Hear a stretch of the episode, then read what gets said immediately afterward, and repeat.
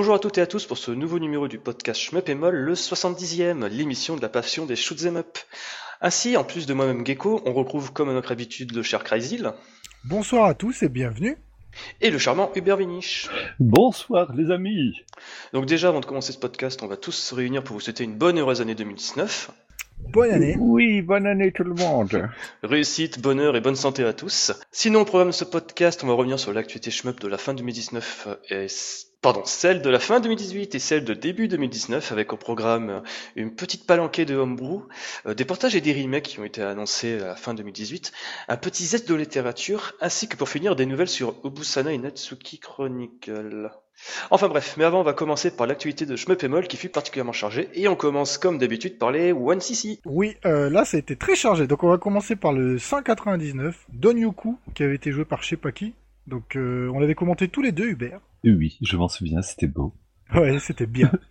Euh, Il faut refaire une doublette. Euh, Oui. Donc, euh, bah après un jeu qu'on avait, moi j'avais découvert euh, avec le 1cc, donc euh, je sais pas qui s'était occupé de tout, on avait juste à le commenter, donc c'était très bien. Comme des feignants, c'est parfait. Exactement. Ça nous a bien arrangé, donc merci à lui. Euh, donc ensuite, euh, on parlera du 200 un peu plus tard. Donc on eu le 201ème, donc c'était Gradius 2 Arcade Parias. Euh, donc c'est un 1cc quand même, même si euh, il est quand même assez ardu. Oh, Euh, donc on n'avait pas cet épisode en 1cc. Euh, donc ça c'est super cool. Et sur cette partie, Yas avait pas fait le fou furieux. C'est pour ça qu'on l'avait mis dans cette catégorie.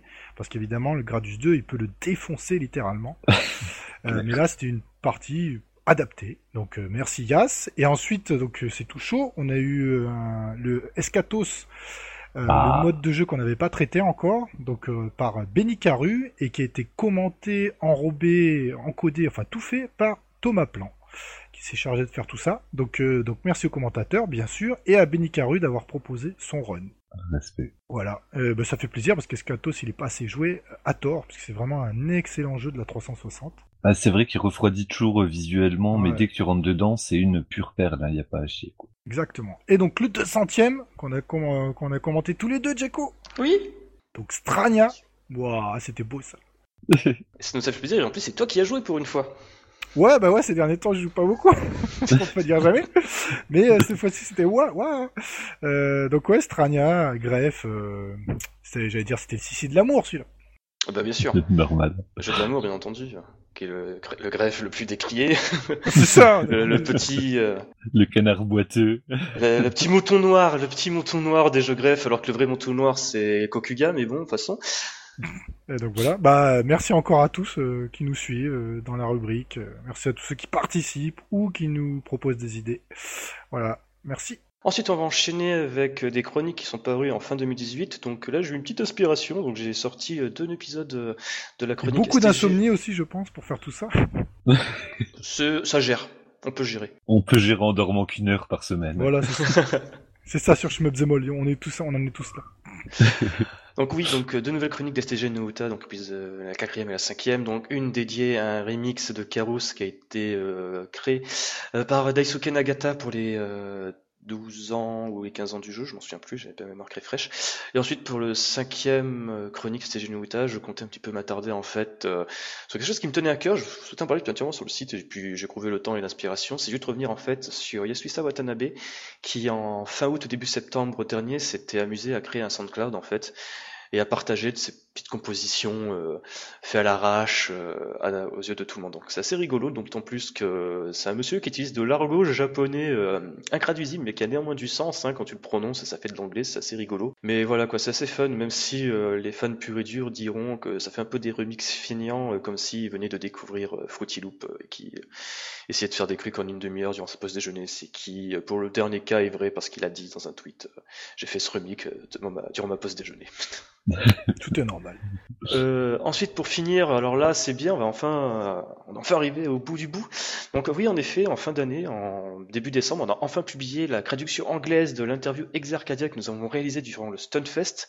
Donc déjà, un grand merci à tous ceux et celles qui nous ont aidés à faire cette traduction, notamment, euh, euh, pour la rendre un petit peu plus agréable à lire. Donc un grand merci à Liv, si tu nous écoutes, ainsi que bon Marc et Messix, Super Vinish, euh, qui nous ont pas mal aidés sur ce coup-là. Donc voilà, c'est bien, on a enfin fini avec cette couverture du Washoy 2018, on peut arrêter de se piner là-dessus sur Shmup Pémol. Enfin Ouais, mais c'était quand même du plaisir de le redire. quand même. We aim to be the next Neo Geo. C'est quand même une phrase qui claque. Ouais, ouais. Euh, c'est un bon commercial ce mec quand même. Hein. Il, C'est il- clair. en- en- à la fin de l'interview, j'avais envie d'acheter son système, même si je n'étais pas du tout équipé pour. Ouais, mais en le relisant pareil, je me dis, putain, comment tu veux ne pas être hypé? Le mec, il te vend du rêve, littéralement. Et- mais on sent que c'est, on sent qu'il est pas là pour la déconne en fait, qu'il Ouais. a vraiment bien travaillé son business plan et qu'il va pas euh, la fleur au fusil. C'est vrai. Sur, sur ce, on va enchaîner sur l'activité du shoot 'em up, tout cela après le jingle.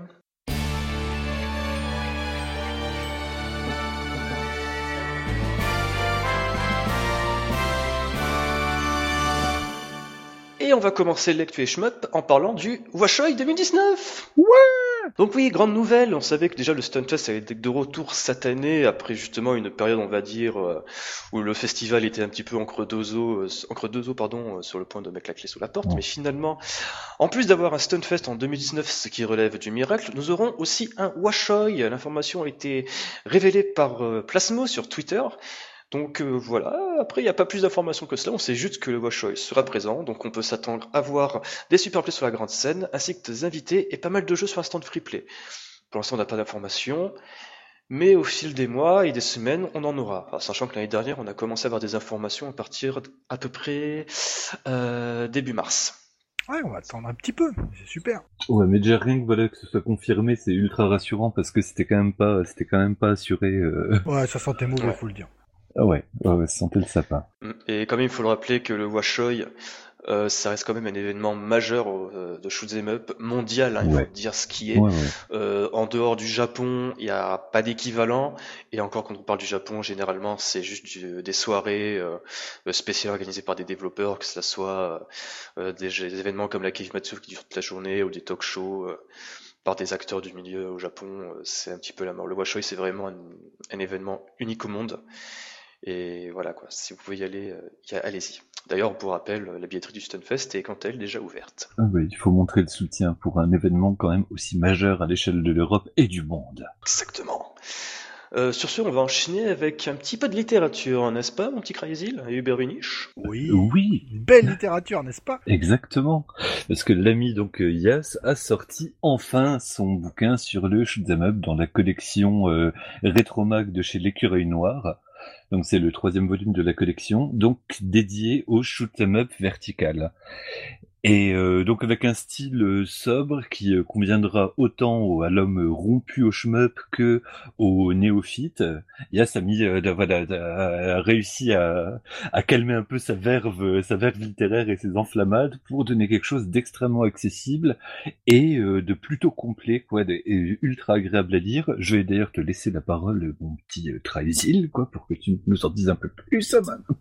Oui, d'accord. Euh, bah du coup, euh, il prend vraiment le début de la période des shmup, euh, de l'arcade d'ailleurs en général, puisque l'arcade est né avec le shmup, pour essayer d'aller jusqu'aux années aux années dernières. Alors j'allais dire, il- je pense que sur le livre, il il n'est pas jusqu'aux années 2018 ou 2019, bien sûr.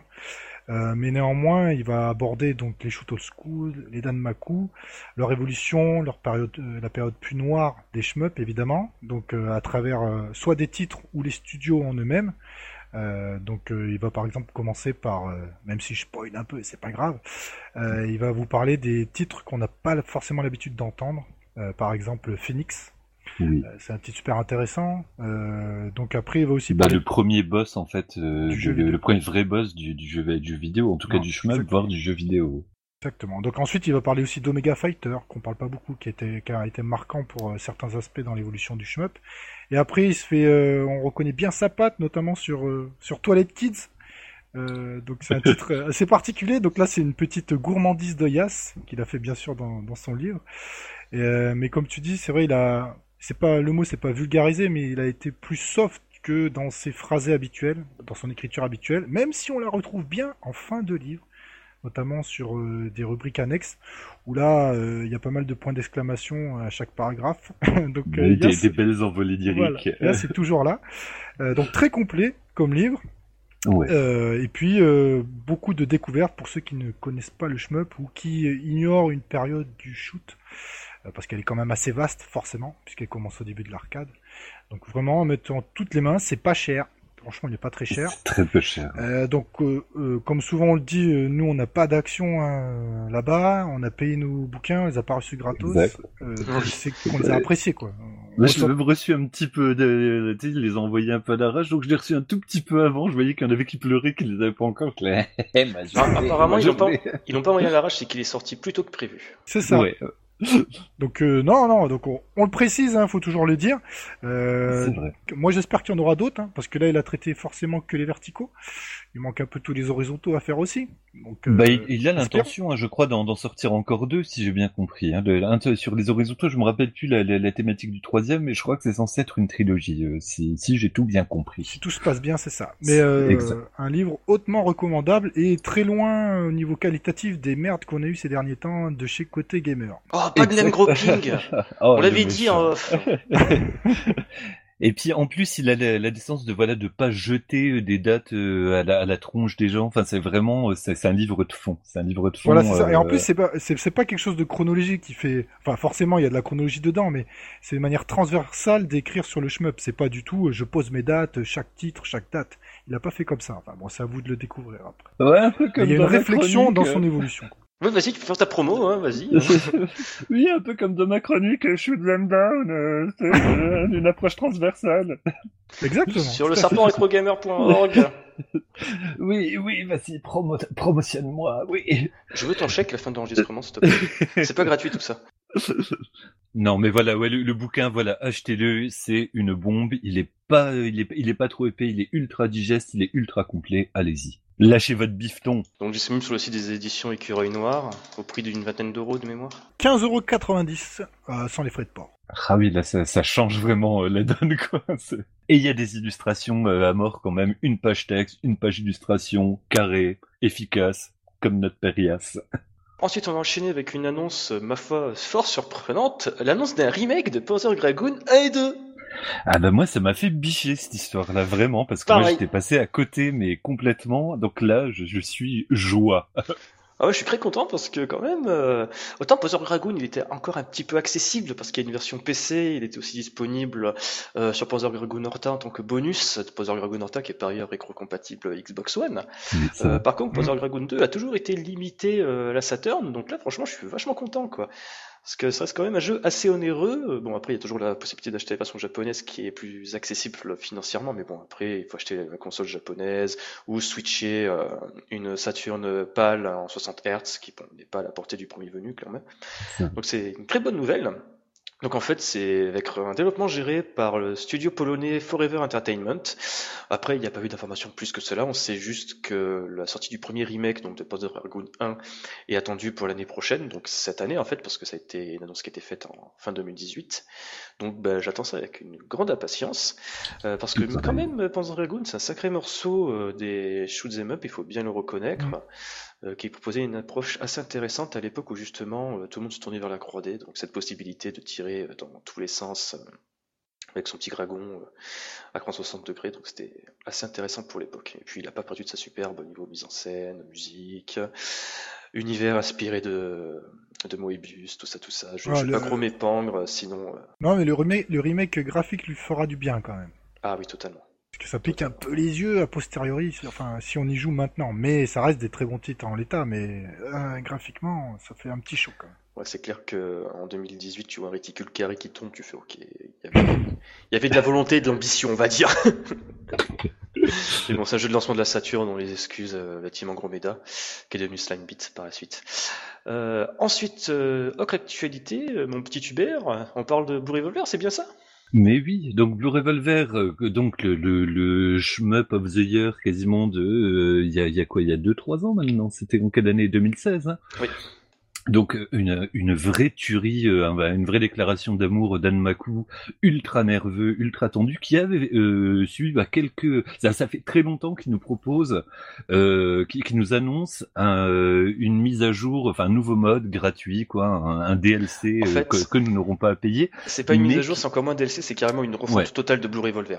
Ah oui, Sans oui, payer voilà, tout parce ça qu'à la base, ils voulaient euh, juste rajouter un mode euh, comme un- une sorte de black label. Au début, c'était ça le projet, et au final, c'est devenu euh, de plus en plus ambitieux au gré des années. Alors, ils nous ont quand même rajouté des modes en, en parallèle. Je me rappelle des, des modes des armes spéciales qui changent complètement l'Amazon, euh, les armes expérimentales, pardon, qui changent complètement la manière de jouer et qui bardonnent euh, du peps à un, un jeu qui, qui, qui en avait même pas besoin parce qu'il était déjà mais ultra solide de base. Et donc là, bah voilà, ils ont des, il y a- ça, ça commence à s'approcher. Alors, euh, rappelle-moi pourquoi, pourquoi ça a mis autant de temps? Il y, avait, euh, il y avait des histoires de, de droit ou un truc comme ça? Au début, je voulais l'appeler Alors- Black Label, mais ils avaient peur de se faire rouler dessus par Cave. Ah, là- ah oui, déjà là-bas, ça a été annoncé comme étant Blue Revolver Black Label, euh, pour des raisons, je pense, euh, un peu évidentes de pas se faire rouler par les avocats de Cave, euh, ou même pour justement euh, de pas être attaché à l'image euh, justement des Shmup Cave. euh, ils ont retiré justement cette appellation pour passer à Blue Revolver Double Action. Ils, ils ont, ils ont raison, cela dit, parce qu'effectivement, il, il, il est malgré le fait que ce soit un Danmaku, il tranche quand même vraiment Ouais. avec euh, la logique Cave. Il a vraiment sa, sa dynamique à lui, quoi. Exactement. Après, euh, voilà, c'est carrément une refonte totale. Hein. On parle, euh, par exemple, Bah, il y a les, les repositionnements des breaks, notamment le, le, le- dans le dans le jeu, dans chaque niveau, il y a euh, plusieurs euh, euh, actions plus ou moins héroïques qui sont euh, des plus ou moins cachées euh, à accomplir, qui vous donnent, bah, qui font augmenter le rank du jeu et qui vous donnent masse de points. Et là, donc, ils vont nous le, nous affiner le, le côté là. Ils vont revoir complètement le stage 5, ils vont le le, le, le, remettre le, remettre en scène, lui rajouter des trucs nous rajouter pas mal de bonus en termes bah, des, des bonus cosmétiques, filtres graphiques. Ils vont rajouter euh, des, des artworks, une encyclopédie pour euh, connaître un peu l'univers de Blue Revolver, qui a l'air euh, néanmoins plutôt pas mal étendu. Et donc, bah oui, ce petit euh, Blue Revolver Double Action, j'espère juste que ça va pas complètement, euh, ça va pas trop changer ou annuler la version précédente, comme ça avait été le cas pour euh, Crimson Clover, qui était devenu Crimson Clover World Ignition et qui avait fait disparaître la version précédente. Alors justement, euh, excuse-moi de te couper parole? Alors en fait, l'idée c'est que Blue Revolver Double Action euh, sera offert comme mise à jour gratuite à tous les possesseurs de Blue Revolver en fait. Mais pour autant, on va dire la version Vanilla de Blue Revolver Oui. existera toujours sous l'appellation. Ah. euh, je pense que ça sera pas le nom définitif, mais en tout cas, euh, ils communiquent là-dessus comme étant Blue Revolver White Label dans le sens où ça sera le Blue Revolver Nature que tu auras en plus de Double Action. Ah, mais c'est magnifique. Après, je sais pas si le premier sera toujours disponible à la vente. Ça, je sais pas du tout, mais Mais là, euh, si, si quelqu'un euh, par hasard aime le shmup et n'a pas encore euh, mis les mains sur Blue Revolver, c'est vraiment, euh, il tourne autour de 10 balles quand il est pas en promo et c'est vraiment une vraie pure perle. Les musiques sont, sont fantastiques en plus. Ouais. Vraiment, quand t'es dedans, t'as la, la, la, la, la goutte de sueur, la, veine qui tremble. C'est, En plus, du euh, bonheur. de rien, avec cette mise à jour de Double Action, on a quand même des nouvelles remixes arrangées par Agane et Exernia. Donc Agane, euh, ça parlera surtout à ceux qui craignent un petit peu sur SoundCloud, hein, parce que le mec, il a quand même une belle ludothèque de son disponible sur ce site. Euh, aussi, une nouvelle ajout majeur, ça reste quand même le HUD, en fait. Il faut savoir que Stellar Circle, donc le cercle euh, qui développe ce jeu, c'est euh, un peu beaucoup inspiré justement des gadgets qu'utilise M2 euh, pour habiller Mhm. les bords de l'écran.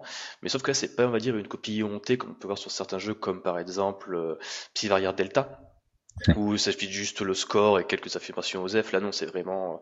bah, en fait, c'est des informations utiles et pertinentes en fait sur la run, donc un peu comme ce qu'on pouvait retrouver sur Packetsui ou Battle Garega, hein, pour citer euh, le genre de jeu obscur euh, avec des mécaniques totalement euh, pétées. Euh, ensuite, euh, ajout majeur quand même de cette version, c'est que il y a quand même un mode de jeu inédit en fait avec un nouveau système de power-up qui nous met dans la peau d'un personnage qui n'était pas jouable jusqu'auparavant, c'est D en fait, donc, euh, donc voilà.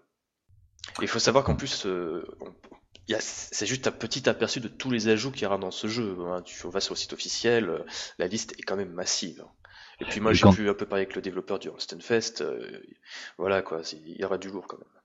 Et, et quand tu vois ce qu'il y avait déjà dedans, enfin, je veux dire, les options, il y, a- il y avait pas forcément d'options OZEF. euh, Notamment, il y, en, a une, on pouvait faire afficher, par exemple, les, euh, les hitbox, euh, des, des boulettes, des, des vaisseaux, etc. C'était toujours des trucs qui allaient dans le sens euh, ou de la clarté, ou de la lisibilité, ou du fun. Enfin, y a... Donc vraiment, moi, j'ai une confiance quasi aveugle, en fait, euh, en eux. Quoi. Vu la claque qu'ils m'ont mis à la, avec la version Vanilla, ça, je l'attends bah, depuis, depuis qu'ils ont annoncé la version Black Label. C'est ça, enfin double action.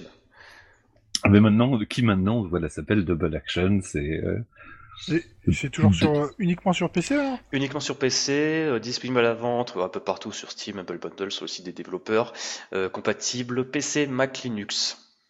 Mais alors, quand de- est-ce qu'il nous faut une version Switch, là, vu que Ouais, ouais, squatte la Switch Mais a pas de version boîte euh, Pas de version Switch, bordel de merde Putain, j'ai l'impression d'être sur Twitter où tous les mecs nous taguent. euh, ouais, ça serait bien que ce jeu sorte sur euh, Switch, sur PS4 en boîte. Ouais, cool, bien. Tu peux arrêter de nous taguer avec tous les mecs qui ont le mot-clé shmup dans, dans le handler Twitter, s'il te plaît. Va plutôt sur les développeurs, pas nous. Ne tirez pas sur le pianiste, bordel Euh, là, là, là, là. Enfin bref, pour continuer, on va vite parler de Vassara Collection, mon cher Crazy, parce qu'on a eu quelques petites informations ce début d'année. Oui, euh, donc on vous avait déjà parlé de la surprise euh, de voir euh, Vassara euh, ressortir de limbe de l'enfer du shmup. Donc euh, c'était annoncé euh, quand déjà? Il y a un petit moment, début Ah, d'année dernière, je crois. Ils ont annoncé en mars, quelque chose comme ça, en mars 2018. Ils ont juste dit Ah, euh, Vassara HD collection euh, sur les nouvelles consoles. Voilà. Donc du coup, ils, font des portages sur euh, toutes les consoles. pour Ouais. tant qu'à faire. Donc PS4, Vita ou Xbox One, la Switch et bien sûr PC. Donc rappel, c'est une, c'est une, une compilation qui regroupe bien sûr les deux épisodes des Vassara de Visco, le 1 et le 2. Qui sont des petites perles dans un, univers médiéval fantastique avec un système de jeu qui est quand même euh, bah, assez, assez surprenant, quoi, qui tranche avec euh, ce qui sortait à l'époque, quoi. C'est ça, qui est un jeu de, de- de contact, disons. Euh, Ouais, où pour- tu n'exploses pas quand tu fonces dans un autre vaisseau, mais vraiment tu peux mettre des coups d'épée en plus de ton tir euh, avec un tir chargé. C'était vrai, c'est quand même, euh, c'est quand même assez original et assez surprenant quoi pour des, des jeux qui sont pas ultra connus quoi. Je trouve qu'ils sont d'une qualité mais extrême quoi. Oui, sachant que le 2 est beaucoup, euh, enfin le 2 est graphiquement est vraiment plus joli. euh, il a deux modes de jeu. euh, ils appellent ça le mode facile, mais bon, quand vous essayez Vassara 2, vous comprenez ce que ça veut dire facile chez un japonais. Et ensuite un mode où vous avez deux loops, donc le mode hard.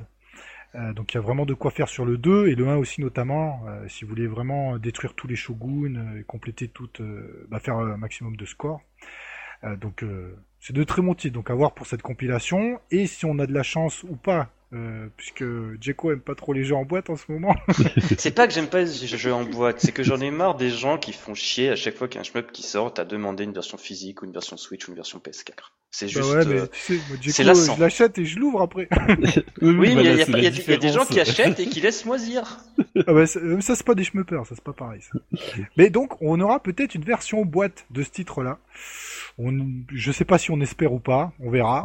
Bah, c'est Euh, vrai que les Spectile Limited Games c'est toujours euh, frustrant parce que c'est toujours des versions boîte juste pour le dire allez hop, version physique tiens Ouais, une, mais une maintenant, pochette Perax. Peut-être au niveau de, de, de la limitation, ils vont peut-être augmenter euh, le nombre d'exemplaires, ils vont arrêter de tout vendre à des dalleux qui revendent ça sur eBay. Alors en fait, euh, Ce déjà beau. Limited, pour ceux qui nous écoutent, ça n'a rien à voir avec Limited Run Game. Bon, c'est le même principe de jeu en version limitée, mais j'ai l'impression qu'il y a moins d'engouement chez Strictly Limited parce que justement ils font, euh, on va dire, des jeux encore plus de niche que ceux de Limited Run Game en fait. Oui, autant pour moi c'est oui, je j'ai j'ai confondu les deux. Pardon, mais à culpa. Normalement, t'as as assez d'exemplaires hein, sur leur site à eux à chaque fois. Tu te fais pas avoir, il n'y a pas l'histoire de de- de- d'enchères là comme Limited Run Games. Ouais. Enfin, c'est si pas pas sur système le PC, d'enchère. hein. C'est pas système d'enchère, c'est juste que les mecs te, te conseillent de te pointer au moment de la mise en ligne si tu veux avoir une copie Voilà, parce que ça part tellement vite. Mais il y a, il y a Ouais. un côté un peu malsain, quoi. C'est vrai que Oui, il y a- voilà. il y a le côté de, ouais, de, de, de mise, de mise en vente, Bah, mise en enchère, t'as l'impression d'être sur eBay, quoi. Bah, notamment qu'en fait, en plus, euh, bon là, on, fait, on digresse un peu, mais tu vas sur le forum de Limited Run Game, t'as des mecs qui disent ouais, j'achète toutes les releases, mais je revends euh, ceux qui m'intéressent pas pour acheter les suivantes. C'est ça. Et sachant que tu peux sur Limited Run Games euh, en prendre 5 ou 6 pour toi tout seul. Quoi. je, je crois que ça, ça a diminué, ils ont, fait une Ouais, je crois qu'il sur certains, il, il limite à deux par personne sur certains releases. Bon, alors après sur euh, ce site, donc le Strikely Limited Games, c'est pas comme ça, mais néanmoins, quand c'est toujours des versions limitées, bah, quelquefois, euh, si vous vous y prenez mal ou trop tard, vous pouvez ne pas avoir euh, votre boîte, quoi. Ouais, puis euh, dès que t'entends Limited, il y en a, ça, ça, ça switch Ah dans ouais. leur tête et ils disent oui, il m'en faut 10. D'ailleurs, justement, on parle de version, on va dire, physique limitée pour Vassara Collection. En fait, c'est justement parce que euh, le développeur éditeur, donc Qbyte Interactive, qui est un développeur brésilien, en fait, par le passé, euh, via Street Limited, ont sorti en version physique sur PlayStation 4 et Vita euh, Noventa Innove Vidas, qui était en fait un des un beat'em all qu'ils ont créé sur ces deux consoles, en fait. Qui est pas mal d'ailleurs. Exactement. Et surtout, je crois qu'ils étaient sur le stand de justement Street Limited durant un événement au Japon, donc on sent quand même qu'il y a une possibilité que ça sorte en boîte chez eux. Alors après, moi je suis comme d'habitude et avec Jeko on en parle souvent en off, je suis un vrai con sur ça, donc j'achèterai directement. Euh, mais euh, en, l'état, les deux titres, s'ils sont bien convertis, ils sont excellents. Ah, justement, on va en parler. Euh, parce que j'ai vu, hein, ils ont mis des hashtags, des mots-clés. ils ont quand même mis, mis un hashtag Unity. Donc mmh. déjà, ça sera pas de l'émulation et j'ai peur qu'ils aient fait un petit peu comme comment il s'appelle déjà, c'est japonais, Zero Div, à savoir ils ont essayé de reproduire le jeu sous un nouveau moteur, donc pour le coup Unity. Mais pour Zero Gunner Minus oui, oui, par exemple. C'était ah. un exemple plus glorieux. Oui, mais après ils ont corrigé aussi quand même Zero Oui, oui, c'est améliorations. Et puis ils ont fait euh, un moment honorable depuis le départ. Hein. Ils ont pas vendu ça comme étant un, remake. Euh, on parle pour Zero Gunner. Oui, c'est vrai que pour Vassara, pour Vassara quand même, moi je vais être un petit peu prudent parce que on sait jamais. Ah bah au niveau des timings, euh, ça rigole pas. C'est ça. Et on va dire, hormis quelques développeurs japonais comme Hamster ou M2. Euh, les gens qui font des portages brillent pas vraiment par la fidélité au matériel original C'est ça. En général. On va surveiller. Ensuite, euh, en matière de portage, on va continuer avec la petite annonce surprise de ce début de semaine, à savoir l'annonce de Rolling Gunner sur Nintendo Switch. Ouais. Ouais. Bing bing wow Bon, déjà le jeu est excellent de base, il traîne sur euh, PC depuis 2018 et c'est vraiment une petite bombe quoi, avec euh, des, des, des, des, médailles dans tous les sens, de l'hyper, du scoring system, de la dynamique, c'est beau, il y a des cutscenes. Et donc là, ouais, bah, c'est cool que ça, ça arrive quand même euh, bah, sur Switch quoi. Donc c'est Mebius qui s'en charge, qui s'était déjà chargé donc du remake de Steel Empire sur 3DS, qui lui-même était inspiré du remake de Steel Empire sur Game Boy Advance et non de l'original, comme on peut le voir sur les assets graphiques. Donc euh, oui, qu'est-ce que qu'est-ce que t'as à nous en dire de plus, mon petit euh, mon petit gecko? Bah, T'as déjà tout dit en fait. Hein, donc euh, Rolling Gunner qui sortira sur Switch d'ici la fin de l'année, tant au Japon qu'en États-Unis et qu'en Europe. Donc ça c'est vachement cool. Alors après moi, je sais pas du tout au niveau des plans de sortie s'il y aura pas des retards parce que mes bus par le passé ont un petit peu galéré avec justement Steel Empire sur 3DS. Bon après c'est peut-être parce que leurs partenaires à l'étranger n'étaient pas, on va dire, des plus réactifs, euh, parce qu'il s'est écoulé plusieurs mois entre la sortie japonaise, américaine et européenne, donc c'est assez bizarre. Il ne parle même pas de la sortie, euh, justement de la sortie de Steel Empire sur PC Steam, hein, qui était sorti euh, en un été au Japon, je crois un été 2017, uniquement physique sur Amazon, et finalement pour sortir un an et demi plus tard sur Steam parce que Donc, oui, c'était un peu n'importe quoi. Ça. Donc à voir comment ils vont se débrouiller pour pour pour la localisation et pour euh, la sortie dans différents territoires, en sachant que quand même il y a toujours euh, en théorie une version localisée de Rolling Gunner qui est attendue sur Steam dans le courant de l'année. Et ça, c'est du bonheur. Ouais. Et là pour le coup, je vais peut-être l'acheter, le profiter, euh, qu'il soit sur Switch, parce que ça peut être hmm. intéressant. Ouais, ouais, bah moi c'est, c'est du vite torché. Hein. Moi, dès, qu'il y a, dès qu'il y a un chemin de qualité qui sort sur Switch, je le chope. non, et puis c'est cool. C'est un bon jeu. Il sera nettement plus accessible euh, qu'acheter les versions Douchin, même si euh, les vrais savent qu'il y a des sites euh, qui proposent des Douchin pas chers et avec des frais de port abordables et tous aussi rapides que les livraisons UPS de Play Asia. ensuite, on enchaîne avec une petite news qui est apparue dans la matinée. En fait, c'est tout simplement euh, Psyvaria Delta. Donc, il y a quelques temps, il y a quelques numéros en arrière, on avait dit qu'il comptait sortir Psyvaria Delta sur Steam et Exarcadia. Et là, on a eu la date en fait de la sortie sur Steam qui est attendue pour le 31 janvier prochain, donc à la fin du mois. Sans plus d'informations. Bonne nouvelle. Ensuite, on peut enchaîner sur une autre bonne nouvelle, Crazy, n'est-ce pas? Oh Oui, oui, euh, certainement. Euh, attends, je suis perdu là dans le déroulé. ESP ESP ESP Ah, c'est un jeu ça? Esplade Ouais Donc, euh... non mais c'est super. Attention, donc on avait, vous avez dit que M2 bossait donc sur Esprade, on n'en pouvait plus bien sûr, et euh, à première vue, il va y avoir une version euh, standard et limitée Euh, donc sur PS4. Euh, bah, ça serait une, très bonne nouvelle. Alors, en soi, c'est pas forcément une grande surprise parce que ces derniers temps, en fait, bah, les versions, quand ils les font en boîte, elles marchent plutôt pas mal.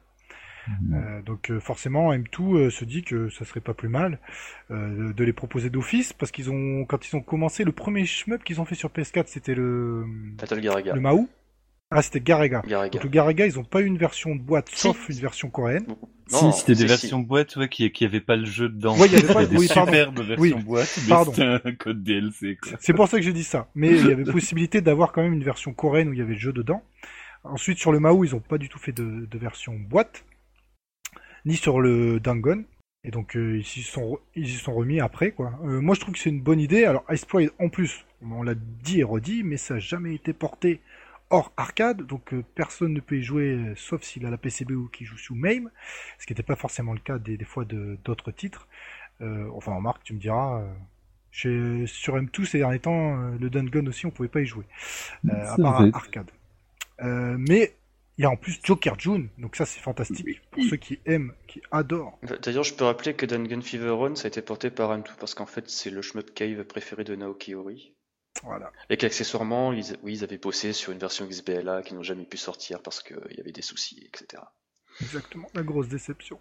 Euh, donc ça serait super. Euh, donc euh, voilà, bah, on va suivre ça. De toute façon, c'est la, la grosse annonce quand même. hein. Bah, su- surtout que quand même Esprit, moi j'ai jamais compris pourquoi il était il était jamais sorti parce que c'est moi il fait partie quand même de, de mon top 5 voire mon top 3 euh, dans, dans dans les dans les caves quoi. Il est Ouais, les- ouais, mais regarde, exceptionnel.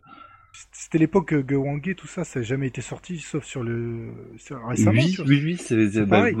C'est c'est- des titres mais- qui n'avaient pas, qui de portage PS2 ni rien. à- Ça, faisait partie de la sainte trinité originelle, quoi, euh, qui, qui à l'époque, ouais, devait peut-être faire euh, foutre les consoles à genoux. Enfin, c'est, ils étaient quand même euh, gourmands et puis euh, ultra audacieux. Après, il faut peut-être rappeler le fait, c'est que par exemple, là, pour le portage d'Epsraid, M2 travaille avec Atlus. Oui. C'est juste pour rappeler qu'en fait, les croix de Epsraid n'appartiennent pas à Oui. Ils appartiennent à Atlus. C'est vrai, c'est vrai, c'est vrai. Un peu comme ce... Non, je pense pas que le premier de Donpachi, c'est... c'est- Si, c'est le- Don Pachi. Euh, Ah, Non, le non, un des deux. Alors attends, c'est lequel? Le Don Don Pachi, il y a Atlus, ouais, qui. Oui, mais je, Ouais, je oui, pense pas, je, pense qu'ils ont gardé les croix Cave sur le premier, mais je suis pas sûr. Sinon, on aurait pas Oui, eu je le pense, portage mais, euh, euh, dans, dans Ouais, c'est un peu comme l'histoire euh, du, du DDP2 Beastorm qui appartient à IGS en fait. Oui. Qui, appartient pas vraiment. Mais sinon, là justement, euh, on, a, on apprend cette nouvelle, cette hypothèse qu'en effet il y aura une version euh, limitée d'Esprade en, en boîte. C'est qu'en fait, durant l'interview donnée à Den Famicom, euh, Faminico, pardon, Gamer, euh, t'as quand même Joker June qui a balancé euh, un artwork en disant Ouais, bah, c'est un artwork que j'ai fait bah, justement pour un package d'une version limitée. Et l'interview leur fait Mais quoi, qu'est-ce qui se passe? Et le mec fait bah, le mec de tout fait Bah ouais, parce qu'on on un petit peu obligé d'en faire une. Ah oui. Maintenant qu'ils ont compris le filon, mais ils ont bien raison. Oui. Mais surtout que s'ils font une version physique, euh, je pense qu'ils pensent, comment dire, qu'ils sentent qu'il y a assez de contenu pour justifier cela en fait. Que c'est une version vraiment premium pour justifier de, de prendre le risque de sortir des versions physiques. Parce que, comme vous avez pu sans doute le lire dans notre interview distribuée sur Chemin Pémol du président de M2 Naoki Ori réalisé durant le Stunfest, ça reste quand même un pari euh, assez économique de, pour sortir une version physique en fait. Alors en fait, oui, c'est sauf si tu fais un certain nombre d'exemplaires où tu es sûr de rentrer dans tes marges Oui, bien et que tu le vendes. Donc c'est bon, c'est- ce qui est logique. Mais c'est vrai que si tu veux ven- vendre beaucoup d'un seul coup, tu te dis waouh, je vais en, je vais en produire beaucoup. euh, Là, tu te fais défoncer. Ah bien entendu, ouais. Ouais. On s'en souvient des ventes calamiteuses euh, de nombreux jeux en début Bah, Japon. là, machin, le truc. euh, Ah d'ailleurs apparemment, euh, j'ai pas revérifié, mais il est en promotion permanente sur euh, l'eShop en Europe. De- Tu parles de Ericsson Ericsson Reijin, là, le, Ouais. le, le shmup de Gulti sur Switch qui était à 30 balles, il est passé à 7 euros des poussières maintenant. Ouais, ouais, c'est ça. Bah peut-être à cette Pourquoi j'ai euros, pas attendu? T'as pas attendu? Ah, purée, bah mon non, je l'avais pauvre. acheté à la sortie. 30 balles? Non mais 30 balles, t'achètes Ketsui quoi, merde. je sais. Bah, j'ai j'ai acheté aussi Ketsui, mais, mais... Ouais mais bon, c'est pas pareil, tu vois. non, c'est vraiment pas pareil, purée. Euh, ensuite, on va justement enchaîner avec euh, un jeu qui est devenu Gold. Alors oui, enfin, donc Devil Engine qui nous fait quand même vraiment fantasmer avec ses, euh, vidéos euh, ultra excitantes et une démo qui, euh, qui, date d'il n'y a pas si longtemps que ça. Donc en fait, à la base, Devil Engine, Euh, c'était un, un, projet qui s'appelait Shmoop de, de mémoire, quoi. Un, un espèce de, de, de bah, un Shmoop euh, horizontal, pas extrêmement lisible, mais vachement beau. Donc euh, la démo est la, la, démo est encore disponible. Il y a les liens sur les pages de, de Mall, évidemment. Et euh, donc au gré des, des, au gré des versions, on est arrivé donc à une, une version plus ou moins finale, de, je crois, des deux ou trois premiers stages en démo, si mes souvenirs sont bons qui, euh, bah, qui promet quand même pas mal. Et là, enfin, il est fini, il est goldé, il est, euh, il est torché. Donc, il devrait sortir dans pas très très très très longtemps. Donc il y a une vraie odeur de, de Thunder Force dans, dans l'idée. D'ailleurs, on le remarque vraiment plus sur la première version, sur la version Shmoop, où vraiment c'est pas du tout les mêmes décors. On est plus dans dans, dans, dans quelque chose de, de, terrestre. Il y a de la flotte en dessous. Il y a, il y a c'est des décors euh, plus chargés, mais du coup qui nuisent un peu à la lisibilité. Donc le détour d'aller euh, carrément dans l'espace, c'est plutôt un bon choix parce que du coup le jeu a gagné et en dynamique et surtout donc en lisibilité. Le système d'armement est relativement classique, trois armes qui s'upgrade bah, quand on prend euh, des euh, icônes d'upgrade de la même arme. Euh, il y a un système de cancel euh, de proximité de, de, de, boulettes en fait euh, qui, qui permet donc, donc là c'est mi survie mais surtout axé sur le scoring. Donc il y a plus plus vous plus vous cancelez de boulettes plus vous avez un multiplicateur enfin des choses relativement classiques dans le shmup mais qui qui sont plutôt pas mal dans un shmup qui est qui est plutôt d'accointance on va dire old school et avec des musiques bah, qui tabassent, euh, signées, si je lis euh, bien, Hiyakutaro Tsukumo. Yes. Donc euh, ouais, c'est un jeu qu'on surveille depuis pas mal de temps. Moi, je dois avouer que la, la démo euh, finale m'avait mis, euh, m'avait pas déçu, mais je m'attendais à un cran, un, un, cran supplémentaire d'excitation.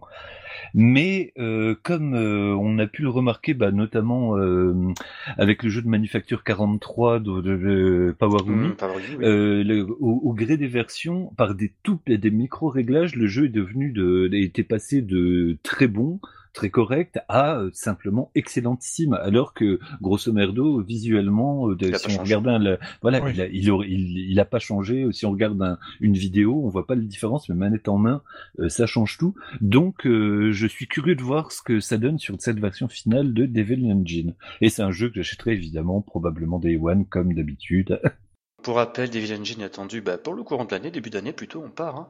Donc à savoir sur Nintendo Switch et PlayStation 4. Aux dernières nouvelles, ils sont plus euh, encore avec la paperasse avec Nintendo pour justement définir d'une date de sortie.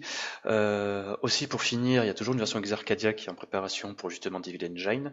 Donc elle va ajouter du contenu spécifique justement à l'arcade et apparemment on aura plus de nouvelles dans les semaines à venir. Euh, D'ailleurs justement en parlant d'arcade, on va faire un petit point sur Exarcadia parce qu'on a eu quelques petites informations justement du charismatique PDG Eric Chung sur le forum System Eleven Shmups où justement il annonçait qu'en fait durant la Jaipo qui se tiendra à la fin du mois de janvier, dans quelques semaines, la semaine prochaine pour être exact, au moment où on enregistre cette émission, qu'il y aura pas moins de 20 annonces Exarcadia. C'est tout, hein. beaucoup. Hein. si peu, si peu. Et cela, bien entendu, en incluant l'annonce des prix et de la disponibilité. Ah putain, j'adore cette Donc, alors pour rappel déjà, Exarcadia, qu'est-ce qu'on a au niveau du line-up? On a deux têtes, on a Akatubu Type R, nous avons euh, Scrania IX, nous avons... Euh, Infinite Genos. Infinite non, Affinos Exa. Oui, pardon. Affinos Exa, en effet, nous avons. Bon, de shmup, on va parler que des shmup hein, pour le coup. Euh, nous avons Danmaku petite croix Valkyrius, euh, Shinkondo Def. Scrania, j'ai déjà dit. Donc, ah, euh, ensuite, on a Shikondo Def Label. Euh, mhm. Nous avons Dimension Grave EX. Nous avons bien entendu euh, un Shooting Game with No Border de Greffe. Mon dieu, je demande bien ce que cela peut-il être. Euh, et bien sûr Devil Engine, donc déjà pas moins d'environ 8 shmups confirmés sur ce système. Bien entendu, euh, on oublie, enfin on n'a pas cité le jeu de combat euh, dont j'ai oublié le nom parce qu'il est à rallonge, ou encore le jeu de course déjanté avec les personnages à pied. Mais t'avais cité le Locomalito Ouais, Idora. Oui, oui, oui, c'est vrai, Super Idora AC. Ça fait déjà pas moins de ouais, 8-9 shmups sur ce système, c'est incroyable. Et là encore, ce sera des annonces inédites pour le coup. Voilà. Et ensuite, pour dernière information, histoire euh, justement, euh, faire monter un peu la pression, il a révélé que durant le dernier location test qu'il a eu l'occasion de faire, en fait, ben, en fait, l'exploitant de salle a réalisé 10 fois plus de revenus que sur les bandes NSK X Live 2 qui tournaient dans sa salle. Donc voilà, il, il, fantasmait pas dans le vide, c'est vraiment, il, il, avait raison d'être aussi confiant. C'est ça, donc et ces bornes EXA qu'il a mis pendant un week-end ont rapporté 10 fois plus de sous que celles des Nessica X Live qui tournaient dans la même salle d'arcade. Les Nessica X Live 2, je précise. Mais il avait peut-être annoncé qu'il y avait les bornes en exclusif. Oui, sans doute. ça, sans ça aide aussi, faut voir sur le Exactement. moyen terme ce genre de choses. Oui, mais vu que c'est un monstre commercial, enfin le mec il sait, il sait exactement où il va, donc euh, ouais, c'est pas, c'est pas étonnant. Euh... Et d'ailleurs, euh, en effet, euh, sur Twitter, euh, Eric Chung a partagé quelques clichés de ses derniers voyages professionnels. Donc, il est, tapé, il est allé taper à la porte de Hexagrive, donc un studio de développement japonais qui est assez connu pour justement assister certains studios de développement sur leurs jeux. je pense notamment à Konami où ils ont aidé sur la compilation Zone of the Under sur PlayStation 3 à l'époque, ils ont aussi prêté coup de main sur Super Bomberman Air, ou encore ils ont donné aussi un coup de main à Nintendo sur le Wind Waker HD, si je dis pas de bêtises. Ils ont aussi toqué à la porte de bah, Dotemu. oh, arrêtez Ok, ils font des portages de merde, mais faut pas oublier qu'ils annoncent, ils ont quand même dans en préparation euh, un Windjammer 2 ils sont pas les développeurs de Windjammer 2, hein, je précise, ce sont les éditeurs. Et aussi un Christophe, un Christophe Rage 4. Oui. Donc voilà. Mmh, Donc euh, y a, voilà, il y a, y a, moyen parce qu'il y a des belles annonces quand même durant le Japan Entertainment Expo 2019 qui aura lieu la semaine prochaine. Ben écoute, c'est des, des sacrément belles annonces quand même cette histoire-là, non? Tout à fait. Maintenant, on va enchaîner avec justement bah, quelque chose d'assez fabuleux qui s'est passé fin décembre, parce que nous avons eu une tétrachier de Homebrew. Donc, s'il te plaît, euh, Krasil, peux-tu nous parler d'un petit euh, shmup sur Master System? Oui, on va commencer par celui-là. Oui. Flight of Pigarus. Donc, je vais juste le présenter. Donc, j'avais joué, euh, euh, j'avais fait une vidéo, je crois, sur notre chaîne, juste pour un petit run comme ça. Donc, euh, Hubert euh, pourra en parler bien mieux que moi au niveau du scoring. Donc, c'est développé par euh, Kage-san. Euh, donc, c'est un caravan shooting 2 ou 5 minutes, très traditionnel dans son dans sa mise en scène, dans son approche. C'est très joli, c'est très mignon. Et ensuite avec un système de score qui est assez élaboré forcément, puisqu'on est dans un caravan shooter. Et là, je te laisse la parole. Alors en fait, bah, Euh, déjà, pardon, déjà on a les- oublié de dire que c'était sur Master System, bien sûr. Oui, oui, oui, qui- et, et donc qui, qui, qui, qui tourne donc sur émulateur évidemment, mais ouais, Master System. Donc ultra propre, euh, vraiment efficace, tout tout kawaii comme il faut, et puis avec donc une, une palanquée de petits secrets. Dans... Alors euh, en gros, c'est des systèmes de vagues qu'il faut détruire le plus rapidement possible parce que plus la vague est détruite euh, rapidement, plus la suivante arrive, comme euh, comme comme c'est souvent le cas d'ailleurs dans les euh, dans les caravans shooting.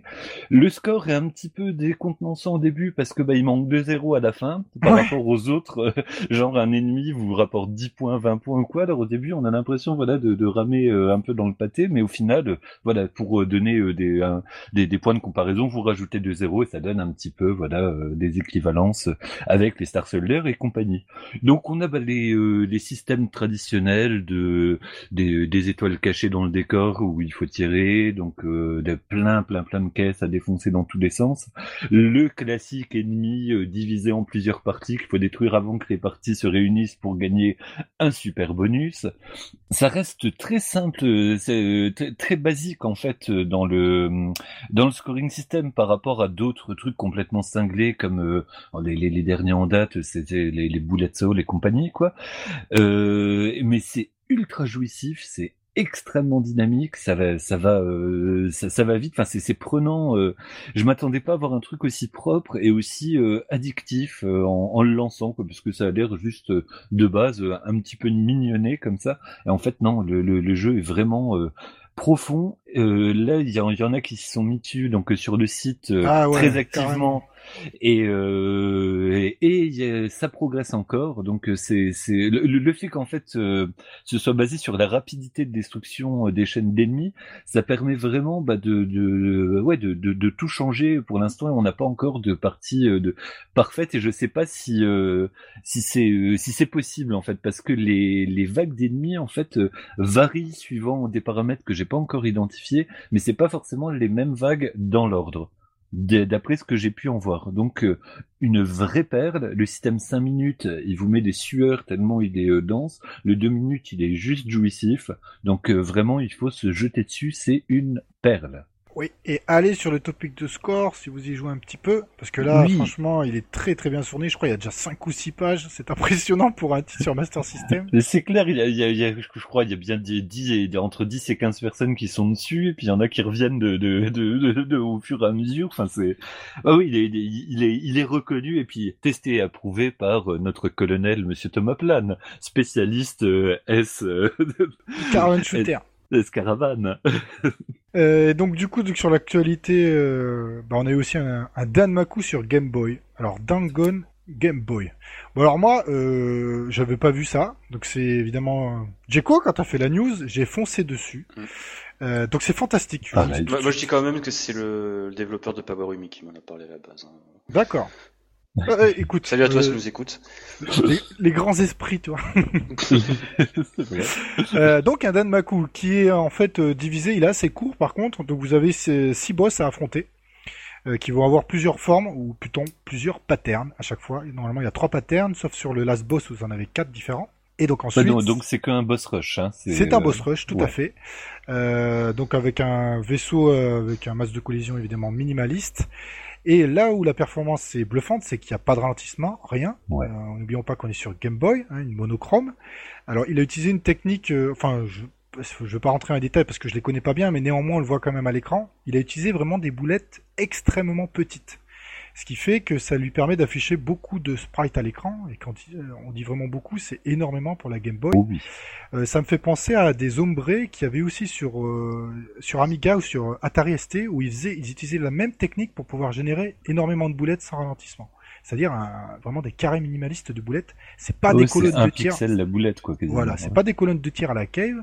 C'est un autre type de déploiement de boulettes qui peut paraître assez lent. Euh, donc euh, au niveau du palais de difficulté, le jeu est quand même assez dur, faut, faut Oui. le dire. Notamment le troisième boss qui va vous en donner quelques suées. Donc on a un système de... Il y a trois bombes qui permettent de faire un cancel. Et après, si vous voulez spoiler tout le titre, bah, vous regardez notre vidéo sur euh, notre chaîne où euh, j'avais adoré le titre, donc j'étais allé jusqu'au bout. Et il y a une séquence de fin quand même. Donc le... ils sont deux à avoir fait ce titre que j'ai malheureusement perdu le nom comme d'habitude, euh, comme un sac à joie. Euh, je ne sais plus. Euh, vous pouvez donc s- Alors de mémoire, c'était fait par un développeur, un gars assez connu de la démo scène Game C'est Boy, ça. donc euh, Snorpunk. Snorpunk, ouais. voilà. Mais il y avait aussi, euh, il avait Euh, fait. Nordlouf euh, sur la musique et les sons d'affiches. Voilà, c'est ça que je voulais te dire, parce que ils sont très prenants dans ce titre-là. Donc le, le run est assez court, hein, une partie ça va durer 8 à, à 10 minutes, euh, mais euh, ça- le, le sonore va très bien avec le visuel. Donc c'est une grande réussite et c'est gratuit. Euh, Et, et les sprites sont des, des boss sont, sont vraiment Magnifique. magnifiques. hein. Ah ouais, pour de la Game Boy. Alors moi, ça me fait penser euh, à bah, toute proportion gardée, parce qu'il n'y a pas des décors dans ce titre-là, euh, le titre, le, le shmup de la Game Boy, euh, exactement, qui avait un visuel absolument époustouflant, qui était- qui n'était pas un Danmaku, et qui avait bien sûr des arrière-plans magnifiques, etc. Mais au niveau de la finesse des sprites sur les boss, ils ont fait vraiment un réel effort, et c'est tout à fait appréciable pour une Game Boy. On n'est pas obligé d'aimer la Game Boy pour aimer ce titre-là. Et Ouais, c'est ouais, déjà pas mal. Et puis ça reste un Danmaku sur Game Boy, il faut se rendre compte de la performance technique. quand même. Ah ouais, non, mais c'est vrai que ça calme. En, l'essayant, j'ai été bluffé, mais dès, dès la première partie, tu te dis, ah ouais, quand même, quoi. C'est ça, ils ont fait ça, bravo. Donc bien entendu, vous retrouverez le lien vers Fly, euh, Flight pardon, of Pigarus et Dangan Game Boy euh, dans la fiche du podcast.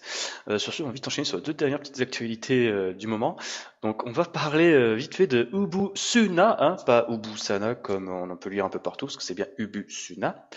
Euh, voilà, donc Hiroshi Yuji en a un petit peu parlé sur son blog, justement, un petit peu faire une prospective de, l'année 2018. hein. Donc il a précisé en fait que le développement de Ubusana, bah, il continue de bosser dessus, hein, comme on a pu l'entendre euh, par exemple durant la petite soirée que M2 avait réalisée euh, il y a quelques semaines de cela, où ils ont justement annoncé à l'Est et, euh, et Sprite sur PS4, où justement Naokiori a dit sur scène, oui oui, euh, Yoshi Yuji, Ubusana, ça marche encore! Donc voilà. Et donc oui, donc Yoshi Yuji vient au créneau, il vient dire que justement le jeu est jouable, le noyau même du jeu est toujours en cours de développement, ça suffit bien son cours, il est toujours incomplet, il n'est pas fini. Voilà, donc ça continue à suivre son cours. Cependant, il tire sonnette d'alarme sur un élément assez important, c'est que sur la partie graphique, ben, c'est loin d'être le cas en fait. Il arrive en fait à, à la conclusion qu'il n'arrive pas à trouver de personnes qui juge avoir les bonnes capacités pour justement travailler sur cet aspect de son jeu en fait. Donc voilà, même s'il a approché euh, plusieurs compagnies et personnes dans le milieu, il n'arrive pas à trouver justement euh, euh, la personne apte à travailler dessus. Donc c'est que pour le moment graphiquement le jeu d'après ses dires sont très minimalistes, juste assez pour que les personnes qui sont intéressées pour travailler dessus puissent juger en fait de l'atmosphère qu'il souhaite donner à son jeu. Mais voilà, en fait il vient à la conclusion que le développement de Busana est justement lié à cette donnée là. Donc plus il mettra de temps trouver une, une ou plusieurs personnes à créer sur l'aspect graphique de son jeu, plus de temps il mettra à sortir. Donc en 2025, nous avons le jeu. Mais donc le jeu est déjà là, quoi. Disons, voilà, il, lui, il, il, lui manque juste des beaux habits. C'est ça. Juste. Ce n'est que ça, si peu. Donc pour refaire un petit peu l'historique, Ubusuna est un projet qui a été annoncé par Yoshi Yuji sur son blog en août 2014 de mémoire. Donc en fait, il faut savoir que déjà à l'époque, il était employé par M2 et qu'il avait indiqué que son jeu devait sortir sur PlayStation 4, même s'il n'écartait aucune autre plateforme à l'époque. Euh, de même, à l'époque, il n'avait pas précisé si son jeu allait être un shoot'em up ou autre. Mais comme on le sait, euh, grâce à l'interview que j'ai réalisée au Stunfest de Naoki Ori, c'est bien un shoot'em up. Quand celui-ci a répondu que ouais, Yoshi Yuji bosse sur un shmup. Euh, ensuite, Ocre Information. Bon, alors là, vraiment, je pense que vous pouvez rigoler. Euh, Cute a repoussé Natsuki Chronicle. je rigole. Donc en fait, c'est simple sur site Natsuki quoi? En fait, euh, d'abord, je vais expliquer l'actualité. Donc Natsuki Chronicles, en fait, sur leur site officiel, au lieu de maigre sortie prévue en 2018, ils ont juste marqué développement toujours en cours. Ils s'aventurent même plus à donner une date en fait. Donc c'est un petit peu triste. Donc pour faire un petit peu l'historique, Natsuki Chronicle en fait est un shoot'em up de Cute qui a été annoncé euh, en 2014 pour la Xbox One avec une sortie prévue en 2015 à l'époque. Donc pour l'anecdote, oui, donc pour l'anecdote qui a été annoncé en même temps que Raiden 5 et une autre arlésienne de l'Xbox One, Shooting Love Trilogy de Client Service. Sur les croisés autrement dit, il y a que Raiden 5 qui est sorti. Donc Natsuki Chronicles est une suite de Ginga Force, donc qui s'articule toujours sur les croix thématiques euh, de ce fameux jeu de Cute, à savoir un aspect shooting, une histoire présente avec justement beaucoup de narration dans les niveaux, ainsi qu'un fort aspect de customisation, donc la possibilité justement de customiser euh, la puissance de feu de son vaisseau entre chaque niveau. Euh, bien entendu, pour ceux qui ne sauraient pas, Ginga Force n'est pas un shmup traditionnel dans le sens où en fait tu ne fais pas une succession de niveaux comme dans un shmup normal. Euh, ce serait en fait des missions que tu pourras rejouer jusqu'à débloquer la suivante, débloquer de nouveaux items pour justement customiser et avec mieux équiper face aux nombreux boss que tu devras affronter. Voilà, donc ensuite, qu'est-ce qui peut expliquer un tel retard? Ah ben, Ma foi, il n'y a aucune raison qui a été donnée. Euh, mais le moins qu'on peut dire, c'est que oui, le développement de Natsuki Chronicles semble assez chaotique. Euh, déjà pour rappel, en fin 2016, Qt avait publié un trailer qui, franchement, soyons francs, ne donnait pas envie.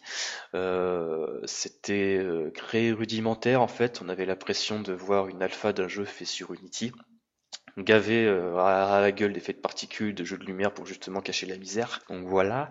Euh, donc en fait, euh, je sais pas vraiment ce qui se passe chez Qt. Déjà, il faut quand même rappeler que Qt à la base n'est pas une société de développement de jeux vidéo, mais c'est quand même une société qui a une expertise aussi dans le domaine médical. En fait, quand tu vas sur leur site, ils expliquent bien qu'ils font autant de développement de jeux vidéo que du développement sur des logiciels et applications à destination des patients et du personnel hospitalier japonais ou encore aussi des solutions IT euh, en tant que contractant sur des domaines tels que le développement web ou encore la cybersécurité. Euh, donc il y a déjà ça, donc peut-être à ce niveau-là, le développement de jeux vidéo n'est plus leur priorité. il y a aussi, euh, pour moi c'est une hypothèse qui me semble pas croconne en fait, c'est que il faut savoir qu'à une époque, c'était en 2015, euh, Qt, ils avaient porté Escatos sur Steam. Donc moi je sais pas du tout comment ils constituent leur équipe, peut-être qu'en fait à l'époque ils ont concentré toute leur force sur ces portages-là, et honnêtement je pense que c'est une surprise pour personne. Hein. Escatos sur Steam, c'est un four total. Donc euh, je me demande. En... industrielle. Catastrophe industrielle, euh, oui pour eux, parce qu'à l'époque, euh, de mémoire sur Steam Spy, il y avait genre moins de 4000 personnes qui avaient le jeu dans, cette, dans, leur, pardon, dans leur bibliothèque Steam. Donc c'était une catastrophe assez monumentale. Euh, donc je sais pas si en fait ils comptaient justement sur les ventes d'Escatos pour un petit peu financer le développement de Natsuki Chronicles, ou justement pouvoir proposer par la suite un portage PC avec une édition de Ginga Force, hein, sait-on jamais. En tout cas, je pense que ça a entériné pas mal de projets. donc ouais, ça, ça sent un peu le roussi pour Qt en fait. Pas que le studio va se casser la figure, mais je pense que Natsuki Chronicles, euh, soit on le verra, mais dans un paquet d'années, ou il sera annulé à un moment donné. Ouais, c'est ça. On verra Bon, bien. espérons qu'il ne le soit pas comme. Ouais, Oui, quand ce même. serait con. Bah, moi je dis ça, mais apparemment euh, le compositeur Yosuke Yasui, euh, il donne plus de signes de vie. hein. La dernière fois qu'on a entendu parler de lui, c'est genre ouais, je fais les musiques de Natsuki Chronicle. Et depuis, silence radio. Et c'était en 98. À la finale de la Coupe du Monde. oui, à l'époque où la Dreamcast se lançait. Exactement. Il était dedans. Ah putain. Tout est dit. Ah t'es con, mais t'es con Hubert, je t'aime. Oh là là, bon justement, là il est temps de faire un petit break parce que ça va quand même faire une heure qu'on discute. Donc je propose qu'on se fasse une petite pause en écoutant un remix en fait de Highlander. Donc s'écouter en fait le thème Madness qui a été repris euh, par Alix dans le cadre d'un album d'Uchin Rebellion. Et après cela, on se retrouve pour la deuxième partie du podcast. On va parler des deux sorties euh, un petit peu marquantes du mois de décembre, à savoir la démo de Fire Lancer et la sortie de Ketsui Destiny sur PlayStation. À tout de suite.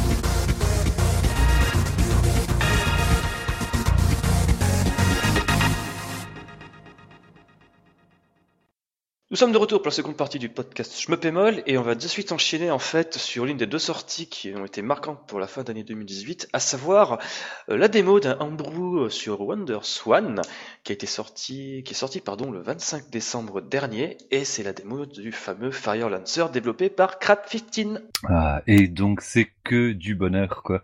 Donc euh, bah un jeu euh, bah, vraiment magnifique quoi qui est euh, qui est disponible aussi sur PC donc en semi émulation mais ultra propre, quoi. Donc on a euh, et qui marche pas chez moi. oui, alors en fait justement, on va revenir dessus. Il faut savoir qu'il y a une build de PC pour cette démo, mais Fire Lancer reste avant tout un jeu pensé et développé pour la Wonder Swan et Color pardon et la Swan Crystal. Donc en effet, il y a un build PC c'est pour justement tout le monde dans une certaine mesure puisse y jouer. Exactement. Mais oui, en effet, il y a beaucoup de gens qui se plaignaient que le jeu soit ne se lançait pas ou allait trop vite parce qu'ils ont un écran qui ont un framerate, euh, enfin beaucoup trop puissant en fait. Alors moi euh, j'ai eu de la chance quoi parce que d'habitude c'est moi qui ai des galères là pour pour le coup il tourne impeccablement. Donc je peux jouir des magnifiques sublimes explosions de boss qui prennent tout l'écran. Je n'avais pas eu une claque comme ça depuis euh, les comment il s'appelle c'est c'est de jeux ultra déraisonnables sur Dreamcast euh, et Saturn voilà Gigawing à chaque fois j'oublie le nom. Mais euh, voilà c'est c'est vraiment de ce de ce niveau là l'explosion des boss. Mais à part des explosions de boss qu'est-ce qu'il y a? Ben on a trois vaisseaux de départ qui euh, chacun propose vraiment pour le coup un gameplay complètement différent. On a un hélicoptère euh, qui euh, évoque un petit peu Under Defeat dans, dans le maniement vite fait quoi. Quand vous tournez à droite, les tirs vont vers la droite. Le si vous bougez pas, le tir reste orienté dans la position où vous êtes. Et quand vous laissez le bouton appuyé, bah, vous pouvez maintenir la position du tir. Si vous restez en tir martelé, on va dire, bah le, le truc continue à bouger. Chaque il y a un vaisseau où on a un tir évasé, un tir concentré. Et euh, un troisième vaisseau, je me rappelle plus de son tir parce que je le joue pas parce que je le trouve pas très agréable à jouer. Euh, euh, c'est, si je me souviens bien, c'est le le, Zamenhof, quelque chose comme ça, où en fait il a des pods qui le suivent derrière. Oui, voilà, oui, et on peut euh, là par contre bloquer les pods à un endroit de l'écran. Donc il demande un peu, il demande à être dompté un petit peu plus, mais euh, vraiment chaque vaisseau propose un gameplay différent. Donc le titre est plutôt, on va dire, euh, de, de, facture classique dans, dans dans son approche, mais on a un scoring system. Donc moi j'adore ça, j'adore les médailles. Donc il y a des médailles qui qui grimpent au fur et à mesure vous en prenez euh, vous en prenez une paire, bon bah voilà, ça augmente Justement, il, va, falloir parler de, des mécaniques de score un peu plus tard, mais je te laisse parce que là en fait, pour le coup, tu expliques les mécaniques du score du mode heavy. D'accord. Hein.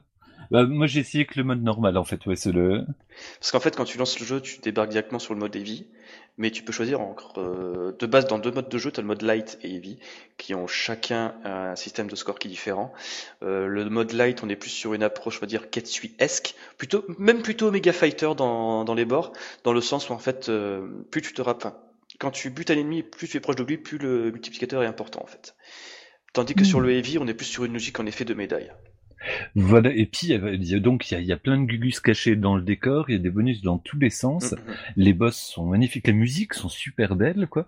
Et euh, quand vous, bah, quand vous terminez une partie, on remarque dans l'écran de scoring qu'il y a plusieurs chemins. Alors euh, je j'ai pas encore vu, euh, je, sais que j'ai emprunté les deux, bah j'ai pas trouvé les conditions qui permettent d'aller dans un sens ou dans l'autre. Le deuxième stage, par exemple, c'est le même dans les deux cas, mais les, votre chaîne de médaille, elle est euh, interrompue si vous perdez une vie, mais euh, il y a moyen quand même de rechoper une un peu à la Battle Garega et de la maintenir si vous chopez une médaille qui est encore à l'écran. Euh, y a, enfin vraiment, le, jeu est d'une richesse et d'une profondeur pour un truc qui sort sur Wonder Swan quand même. C'est euh, extrêmement bluffant. Ouais, c'est hyper impressionnant parce que justement tu parlais euh, des bifurcations en fait, ce qu'en effet quand tu vois ton score à la fin, tu vois qu'il y a plusieurs cheminements. Alors de mémoire en fait, tu as plusieurs variantes euh, d'un stage. Donc en fait, si je m'en souviens bien, Fire Lancer une partie en fait, tu as quatre stages, mais au final le jeu il en compte 8. Euh, l'idée c'est qu'en fait, par exemple, quand tu vas arriver tu quand tu vas arriver en fait sur le deuxième stage, euh, si je m'en souviens bien, selon la position auquel tu te trouves sur l'écran, quand tu as fini le stage 1 par exemple, ou n'importe quel stage suivant en fait, euh, tu vas bifurquer. Un petit peu de la même manière que Deltazil, pour citer un exemple en fait. si tu te mettais sur la gauche ou sur la droite, voilà, tu avais une version alternative A et B. Ben là, c'est le même délire en fait de mémoire. Après, c'était plus explicite, bah, et puis aussi dans les, euh, comment s'appelle, dans les Darius, le, le G Darius, etc. Mais c'était, c'est plus là, là vraiment, ça m'a pris par surprise parce que je m'en étais vraiment littéralement pas rendu compte. Quoi. Je me disais, tiens, mais y a... c'est la même chose, mais il y a un truc qui change quand même. Parce qu'en effet, euh, déjà, la, musique est la même, mais l'environnement est totalement différent. Euh, je veux dire, le premier stage sur lequel on a dû tomber euh, en guise de deuxième niveau, c'était une espèce de forêt, alors que la version alternative, c'est en fait un marécage. Et euh, et les, les vagues d'ennemis sont ultra denses dès le deuxième stage. Ça, enfin, ça, ça, ne débande pas. Enfin, dès le premier, on pourrait dire quoi, parce que entre les entre les boulettes, les, les différentes vitesses de, de, trucs, les ennemis qui vous foncent dessus, les autres qui arrivent en vague un peu plus classique, le système de médailles qui bah, qui pousse vraiment au risque. Le jeu, euh, ouais, vraiment, c'est c'est un, un jeu qui qui bah, qui coupe la chic. Hein. Là, là, la démo, elle est exceptionnelle. Quoi plus, il y a plein de petits secrets. Hein. Moi, j'ai pu voir justement des gens se tirer la bourre euh, parce que justement, Craft 15 avait tenu un petit concours euh, justement pour, euh, on va dire, faire un petit peu monter les scores. Et là, par exemple, il a révélé que, en fait, il y a un petit bonus dans les niveaux. C'est un petit onigiri. Vous savez, la boule de riz japonaise. Et en fait, il s'avère que quand ce petit onigiri se met à danser, sa valeur est plus importante en points. Ouais, c'est vrai. Ça, j'avais remarqué. Il y a plein de petits détails comme ça, en fait. Bah, il y a des petits aliens aussi que tu peux soit ramasser, soit tuer, les transformer en médailles, qui, qui apparaissent euh, dans le décor euh, un, petit peu en mode caravane. Il y a, y a vraiment, enfin, c'est. Euh, petits poissons, tu veux dire Bah oui, des petits bidules. On va dire. Les, petits, les petits machins rouges, c'est des poissons. ouais, ok. il y a plein de petites attentions comme ça. Il faut savoir qu'en plus la démo euh, est quand même riche en contenu. Ah il faut savoir qu'il y a un système en fait de, de leveling où plus tu vas jouer, plus tu vas essayer de scorer, plus ton niveau dans les options va, enfin les options du jeu va, augmenter, et plus tu vas débloquer en fait de, de, bonus. Donc ça peut être soit la couleur des vestes des ennemis pardon, parce qu'il y a plusieurs coloris possibles. Euh, tu peux aussi débloquer de mémoire euh, euh, des nouveaux filtres graphiques. Je pense même qu'il y a des modes de jeu qui se déverrouillent au fur et à mesure. Donc oui, il y a vraiment moyen de s'amuser. quoi. Il y a deux niveaux, mais en matière de contenu, même de, jouabilité, de rejouabilité, il y a beaucoup, beaucoup, beaucoup à faire. Oui, on est déjà sur quelque chose de, de, très, très, très chargé. quoi. Et, puis en plus, la, la, propreté du, du truc. Enfin, je trouve qu'en ce moment, les, les, les démos qu'on reçoit, c'est vraiment des, des démos qui sont ultra fignolées, ah qui donnent vraiment envie de voir plus. Quoi. Mais il faut savoir, il faut savoir que Fire Lancer, euh, il bosse dessus depuis 2014, hein. Et que tu vois les premières vidéos qu'il avait mis sur YouTube de son jeu à l'époque, euh, ben, on se rapprochait plus d'un truc à la, on va dire, avec sur les Battle Gear avec des pods sur les côtés. Hein. Le jeu a beaucoup changé hein, depuis le temps. Hein. Il faut savoir en plus que là, le fait qu'il soit, qu'il soit mis en équipe avec, euh, euh comment il s'appelle déjà euh, Il y a le pseudonyme de, de, de oh putain, c'est imprononçable. Pour un Français qui n'a pas étudié la langue germanique. Euh, Putwing, Putwing, je crois que c'est ça son pseudonyme, euh, qui c'est lui qui a fait justement la partie graphique, mais juste magnifique quoi. Ah c'est clair, vraiment, il, est, il, t'explose la rétine tellement c'est beau quoi. Il, fait des choses que tu ne pensais pas possibles sur euh, Wonderswan. Bah, si on si on sait pas que c'est une Wonderson, moi je, je, je, je, me répète, mais vraiment, moi ce qui m'avait claqué, c'était l'image. Euh, bah, ce qui m'avait vraiment donné envie d'y aller, c'était l'image de la de l'explosion post destruction de boss, où t'as l'écran qui est littéralement rempli de flammes en mouvement, quoi. Mm. Et euh, purée, enfin ouais, tu, tu, vois ça sur Wonderson, tu te dis, mais attends, mais que se passe-t-il? Il y a, il y a une faille temporelle, il y a, ah, ils, ont rajouté des, des, de la puissance, c'est devenu une 32 bits en mon absence. Alors faut savoir que moi j'avais eu l'occasion en fait de pouvoir jouer à Fire Lancer un petit peu au Stunfest. Parce que Graffiti a fait le déplacement, il avait même proposé de jouer euh, à Fire Lancer sur une borne d'arcade. Hein. Donc, hein, je répète, hein, c'est un jeu Wonder Swan Color et Swan Crystal. Vous attendez pas à le voir sortir en arcade ou sur PC dans l'immédiat, même dans l'absolu tout court. Euh, il a juste fait ça pour le fun, lui ça le fait marrer. Et justement, je lui ai dit, putain, ça c'est quand même assez impressionnant. Et moi, je suis allé, je franc, je suis allé de manière crue, euh, mais sur Wonder Swan, ça lag pas. Il m'a regardé, il fait non non ça ça rame pas, tiens tu veux y jouer? Il m'a sorti de sa veste une Wonder Swan, j'ai fait oh putain. Bon j'ai joué, bon bah, après il faut savoir que la Wonder Swan euh, c'est bien mais ça reste quand même une console qui est putain de chiante pour jouer à des shoot'em up. Il faut quand même le reconnaître, il n'y a pas un vrai D-pad, ça reste quand même quelques boutons indépendants. Mais mais ouais j'ai pu y jouer et ça tourne du tonnerre, il y a aucun ralentissement, euh, ça s'adapte super bien justement à l'écran, c'est c'est vraiment une tuerie. Et apparemment Déjà pour l'anecdote, si je m'en souviens bien, euh, Graphic Team, je vais parler justement du kit Wonderswan, hein, qui pour l'anecdote avait été créé par Cute au début des années 2000. Hein. Judgment, Silver Sword. Et oui, justement, donc euh, Judgment Silver Sword qui avait été développé par MK sur ce kit de développement, et je lui demandais, mais euh, tu t'es servi de quel kit? Tu t'es servi du Wonderswan ou... Enfin, pardon, du Wonder Witch, excuse-moi ou dans cru qui m'a regardé, il m'a fait bah en fait Wonder Witch c'est bien mais c'est vachement limité en fait. Donc j'ai créé mon propre euh, Normal. kit de développement euh, Wonder Facile. Swan en fait. Tranquille. Donc voilà, c'est en fait je voilà, c'est ça, il a créé ses propres outils de développement et je pense qu'en fait, il est arrivé quand même euh, comment dire, c'est quoi déjà le terme? Pinacle? Non, c'est pas Bon, il l'a fait péter aux coutures et là... Oui, voilà, c'est en fait, il y avait un terme qui était euh, qu'on utilisait beaucoup à l'époque, c'est de la PlayStation, de la PlayStation 2 pour dire que les développeurs tu vois euh, Il est poussé dans les derniers retranchements. Voilà, merci. On voit qu'il pousse à Wonderswan dans ses derniers retranchements et c'est vachement vachement bluffant en fait. Ouais, non, c'est vraiment impressionnant. Vraiment, si tu dis pas que c'est sur WonderSwan, ça pourrait vraiment faire euh, office de jeu qui sort maintenant sur PC avec euh, une patte, euh, une patte rétro, sans, sans problème, quoi. Alors le, le petit détail qui, qui pue, c'est que la version PC, donc, est, euh, donc euh, elle marche pas sur certains PC. Sur moi, il manque une bande, euh, une bande en haut de l'écran, ce qui, va- ce qui fait que je vois que la moitié de mon score pendant que je joue. Ah merde. Oh, ça va, ça encore. Oui. Mais euh, ah oui, on n'a pas dit aussi que les, les bombes se rechargent au fur et à mesure euh, que Oui. qu'on a- qu'on ramasse des euh, des euh, des médailles donc dans le mode que que j'ai testé. Enfin de- ouais, il y a, il y, a, il y, a, il y a tellement de trucs à dire dessus. C'est vraiment un jeu mais d'une richesse. euh, Moi, il m'a vraiment cloué cloué au sol quoi.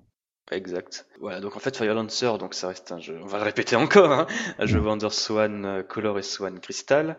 Euh, sur la démo qui est disponible sur leur site officiel depuis le 25 décembre, en fait, il y a un build euh, WonderSwan qui est jouable sur une vraie WonderSwan ou sur un émulateur, ainsi qu'un build de PC qui est en effet pas optimisé pour toutes les configs. Euh, de l'aveu même de Craft15, il n'aime pas développer sur PC. Ouais, c'est normal. Voilà. Mm. Beaucoup de configuration, il a pas envie de se casser la tête avec ça. Donc voilà. Donc oui, tout est dit. Essayez-le. Pour l'anecdote, certains émulateurs WonderSwan n'arrivent pas à faire tourner Fire Lancer. Ouais, j'ai essayé, ça marche pas. non plus. Pour dire à quel point, euh, justement, il va dans les derniers recranchements de la machine, en fait, que les émulateurs ne suivent pas. En fait, l'émulateur, il t'affiche un truc. euh, votre euh, émulateur n'est- n'a pas été, euh, c'est pas mis à jour, mais, mais c'est quelque chose. euh, vous avez pas la dernière version de votre émulateur euh, suffisante euh, pour jouer à ce jeu. Et toi, tu, tu regardes, tu fais non mais ma version, euh, c'est la dernière. euh, les émulateurs WonderSwan, il y en a pas 50. Ouais, c'est clair. Mais ça marche pas. Et ce qui me fait marrer, c'est qu'il avait quand même balancé un truc du genre, euh, j'attends de voir ce qu'ils vont faire quand je vais mettre des protections sur la version finale. Euh, donc voilà, ensuite on va enchaîner sur justement la deuxième très grosse sortie de 2018. J'ai envie de dire que c'est là où on va dire si M2 a réalisé son plus beau portage ever, c'est Je t'en prie Crazy Ketsui Donc Ketsui Destiny disponible depuis le 29 novembre sur PlayStation 4 en dématérialisé et en boîte avec deux DLC, donc le mode Ikeda 2017 et le Virt Arrange qui sont disponibles en DLC. Mais sachez qu'en boîte, ces deux DLC sont inclus de base dans le disque. Oui, ouais, ils sont pas téléchargés là, suivant un 36 trucs avec un compte japonais ou quoi. Non, ils sont sur le disque et c'est très très très très bien. Donc là, je propose qu'on attaque par le mode le plus intéressant de tous. Je veux bien bien entendu parler du mode Super Easy. Ouais, next. alors c'est facile. Non, on peut dire quand même pour l'anecdote que des Japonais ont fini le mode avec genre euh, euh, deux lignes de vie à l'écran. Ouais, Ouais. Ça va. Donc, voilà pour le lol. Mais sinon, en effet, on va commencer par attaquer. euh, Enfin, on peut dire que le mode arcade, bon, c'est pas étonnant. Euh, M2 a réalisé un travail qui est super fidèle à la PCB originale. Alors à la point, PCB justement, Djeko, il est et à première vue, ceux qui possèdent la PCB peuvent comparer, il serait plus fidèle que la version 360. Ah, ah. C'est ce qui est ce qui est retourné des premiers retours de IOG. Donc oui, cette vieille référence des temps anciens à l'époque où tout le monde disait euh, je veux un jeu Cave Region Free, please. Oui. Ou euh, ce jeu est-il Region Free, please? Donc oui, il avait justement confirmé que, que ce portage était bien meilleur euh, que le portage Xbox et PS3 de, de Ketsui par 5PB qui était déjà très bon à l'époque. Ah ouais, carrément. Ouais, ouais, quand même. Donc ensuite maintenant on va quand même attaquer bah, le mode qui a fait pas, baver pas mal de monde. Je- bien sûr je parle du mode Ikeda 2007 spécial qui est une version inédite dans le sens où c'était une version Cave Matsuri qui était jouable durant une seule journée durant la Cave Matsuri de 2007. Ouais, ah. Donc je n'ai joué sur cette galette qu'à ce titre. je n'ai même pas mis de partie sur les autres titres. Je voulais Ouais, Ketsui. pris feu directement dessus. ouais, Je voulais ce Ketsui parce que j'avais déjà la version euh, 360 et bien rodé, etc. Je voulais jouer à ce mode de jeu. Euh, donc ce mode de jeu, il y a, eh ben, il était jusque-là un petit peu obscur, disons. Euh, donc c'est Ketsui dans l'âme, un seul loop, très important à signifier. Donc là vous n'aurez pas de Ura ou de Moté loop. Euh, donc vous avez toujours vos deux vaisseaux, bien entendu. Vous avez les caisses. Les caisses sont de 1 à 5. visuellement, elles sont de 1 à 5. comptabilisées, elles sont de 1 ou 5. C'est pas la même chose. Ah. Euh, donc en fait, euh, ce qui se passe dans ce système de jeu, euh, vous devez à chaque fin de niveau avoir un, enfin vous avez un certain nombre de caisses, et si vous avez un maximum de caisses de 5, enfin un total de caisses de 5 supérieur à toutes les autres caisses que vous avez chopées, vous avez une vie supplémentaire, une extend supplémentaire. Donc vous commencez le jeu en puissance max, le jeu est extrêmement difficile. Alors euh, vous allez me dire ah Ketsui c'est dur. Ouais non mais le mode Ikeda c'est autre chose. c'est clair. Pour vous situer, les patterns sont entre ceux de l'Omoté et l'Uralu. Et les patterns des boss sont euh, si euh, à partir du quatrième boss, bah, vous êtes dans les patterns de l'Uraloup un poil moins rapide, néanmoins, si vous comparez à la version Oura, euh, clairement. Et euh, donc euh, vous avez nombre d'extends, il y a deux extends de score, les deux extends cachés, plus la possibilité d'avoir une extend à chaque fin de niveau. Donc si vous avez plus de caisses de 5 que toutes les autres caisses. donc ça demande de prendre des risques maximum, parce que là, le jeu, un seul loop, il faut absolument les vies, pourquoi? Parce que vous avez déjà pas d'autobombe. Bon, ça, vous me direz, chez Ketsui, c'est normal. Mais vous avez surtout une seule bombe par vie. Euh, donc, bienvenue dans l'enfer. Parce que jusque-là, on se dit, bon, une seule bombe par vie. Euh, si chaque niveau, je récupère une extend, ce qui est tout à fait faisable, euh, je vais quand même arriver avec masse de ressources au dernier boss. sauf que là, ici, bah, vous avez Doom à la fin. donc Doom dans sa version violente, hein, parce qu'il existe plusieurs formes de Doom, peu de gens le savent. Il y avait une version Doom dans le mode X de Ketsui 360 qui était plus simple que la version Ura Loop de Doom. Euh, là, vous avez la version Ura de toute façon. Euh, donc euh, avec une seule bombe par vie et son dernier pattern ultime qui est une purge sans nom. donc un mode fantastique, il faut jouer de manière extrêmement agressive, presque plus que dans le Ketsui classique. Alors bien sûr, pour ceux qui ont déjà défoncé l'Ura Loop ou le Moté, bon, ça va être plus simple pour vous. Euh, mais euh, pour ceux qui veulent jouer sur un seul loop de Ketsui, c'est euh, sur un seul loop, c'est le jeu le plus dur. c'est, je sais pas comment l'expliquer clairement, mais si vous faites pas de second loop, ouais, vous n'avez pas de version plus dure que celui-là sur Ketsui. Ouais, c'est vraiment le, le, le, sommet de la difficulté d'un jeu qui est déjà extrêmement difficile à la base, quoi. Donc, ouais, ça fait, sur un loop. J'entends sur un loop, parce que bien évidemment, le Ura loop est bien plus dur à faire que de se farcir ce Ketsui. Euh, oui, parce que là, il y a quand même une difficulté un petit peu graduelle, même si on commence déjà avec euh, du pâté, quoi. Ah bah c'est tout simple. Le premier écran, on se dit ouais, ok, c'est cool, on arrive au premier boss, bim, on prend les patterns quasiment de Loura, on fait ok, donc mais beaucoup plus lent, et on se dit non, mais c'est pas le même jeu, et donc euh, il y a pas de, par contre, il y a pas de boulet de suicide comme vous pouviez avoir dans les dans, dans Loura, mais il y a des passages infects. L'écran se remplit une vitesse complètement folle. Il y a quasiment pas de cancel. C'est euh, c'est grisant à jouer, mais c'est vraiment du par cœur. Donc euh, pour l'instant, il n'y a pas trop de runs de joueurs qui l'ont défoncé. je dis ça, j'ai vu un joueur Jap euh, justement qui avait publié son run, qui a complètement détruit le jeu. mais je pense que pour ceux qui vont le finir, il faut vraiment s'y investir, ou c'est ceux vraiment qui ont déjà tué le jeu en Oura ou en Omoté. bon, moi je vous le déconseille fortement si vous voulez vous initier à Ketsui de commencer par ce mode de jeu dans la galette. Je vous dis direct, parce que ça va être vraiment trop violent et ça fait un mur trop important. Et il y a d'autres modes de jeu qu'on va parler qui sont beaucoup plus euh, accessibles, accessibles et intéressants pour entrer en Ketsui. Et, là encore, je vous parle que de le parler, de le jouer en survie ce mode Ikeda. Ceux qui le jouent en scoring, c'est euh, ils sont tout le temps en haut de l'écran quasiment, avec des timings euh, chirurgicaux, c'est assez violent. donc voilà, je pense que j'ai un peu tout dit sur ça. Bah, J'aimerais bien voir Doom. Hein. pour l'instant, j'arrive pas à atteindre Doom, mais bon, on va essayer de l'atteindre. J'ai pas dit de le tuer, hein. ça c'est pas pareil. oui, déjà, déjà de le, titiller, ce sera déjà pas mal. C'est ça. Pour l'anecdote, euh, quand le mode Ikeda était joué à Fest, je crois que je l'avais déjà dit, mais c'est toujours assez marrant. Euh, Jammers euh, a perdu contre Doom, il manquait quand même un poil, enfin, il lui restait un poil de vie euh, au Doom quand même. Et rappelons que Jammers, il a fait Louralou, bien sûr. Oui. Donc il est quand même mort sur ça montre quand même qu'il y a quand même un gros, gros, une grosse difficulté. Ouais. Et que c'est pas, voilà, que c'est, c'est pas simplement un, un, mashup de pattern qui existe déjà, mais vraiment une version, euh, une version avec son identité propre, quoi. Et d'ailleurs, en parlant, voilà, justement, de, de trucs beaucoup plus accessibles, bah, sur la galette, il y a le fameux mode Destiny, euh, dont, bah, dont on savait pas grand chose à part que c'était un système de scoring simplifié, etc. Donc euh, bah, celui-ci, c'est forcément en, en, ayant peu des pouces opposables qui fonctionnent très mal. Donc c'est forcément sur celui-ci que je me suis un tout petit peu attardé. Et bah c'est c'est carrément pas mal. En fait, il est dans la lignée de ces fameux modes arrange qu'il y a sur les euh, galettes M2 qui euh, bah de prime abord on se dit ouais bah c'est vachement facile, c'est presque c'est presque frustrant entre guillemets, mais comme on comme, comme on s'en rappelle pour les, les anciens, il y a mille secrets, il y a des routes à débloquer. Mode Donc moi Black la Blast Branch Battle Gariga Oui, bah, par exemple, ou bien le, dans euh, comment s'appelle Dangun Feveron, euh, si euh, tu, je sais plus comment il l'appelait, mais euh, le pendant tout le jeu, ouais, ouais, quand quand t'as le la, zone de, de, protection qui disparaît et qu'il y a tout qui explose dans dans, dans tous les sens.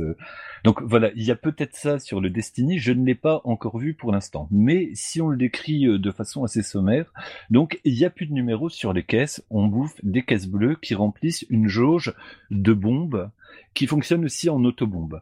Donc en gros, euh, la jauge là, elle, contient euh, trois bombes, euh, mais si donc elle se déclenche soit automatiquement en autobombe, soit à la main, ça ne fait aucune différence en termes de durée ou de cancel ou quoi que ce soit, c'est à peu près la même.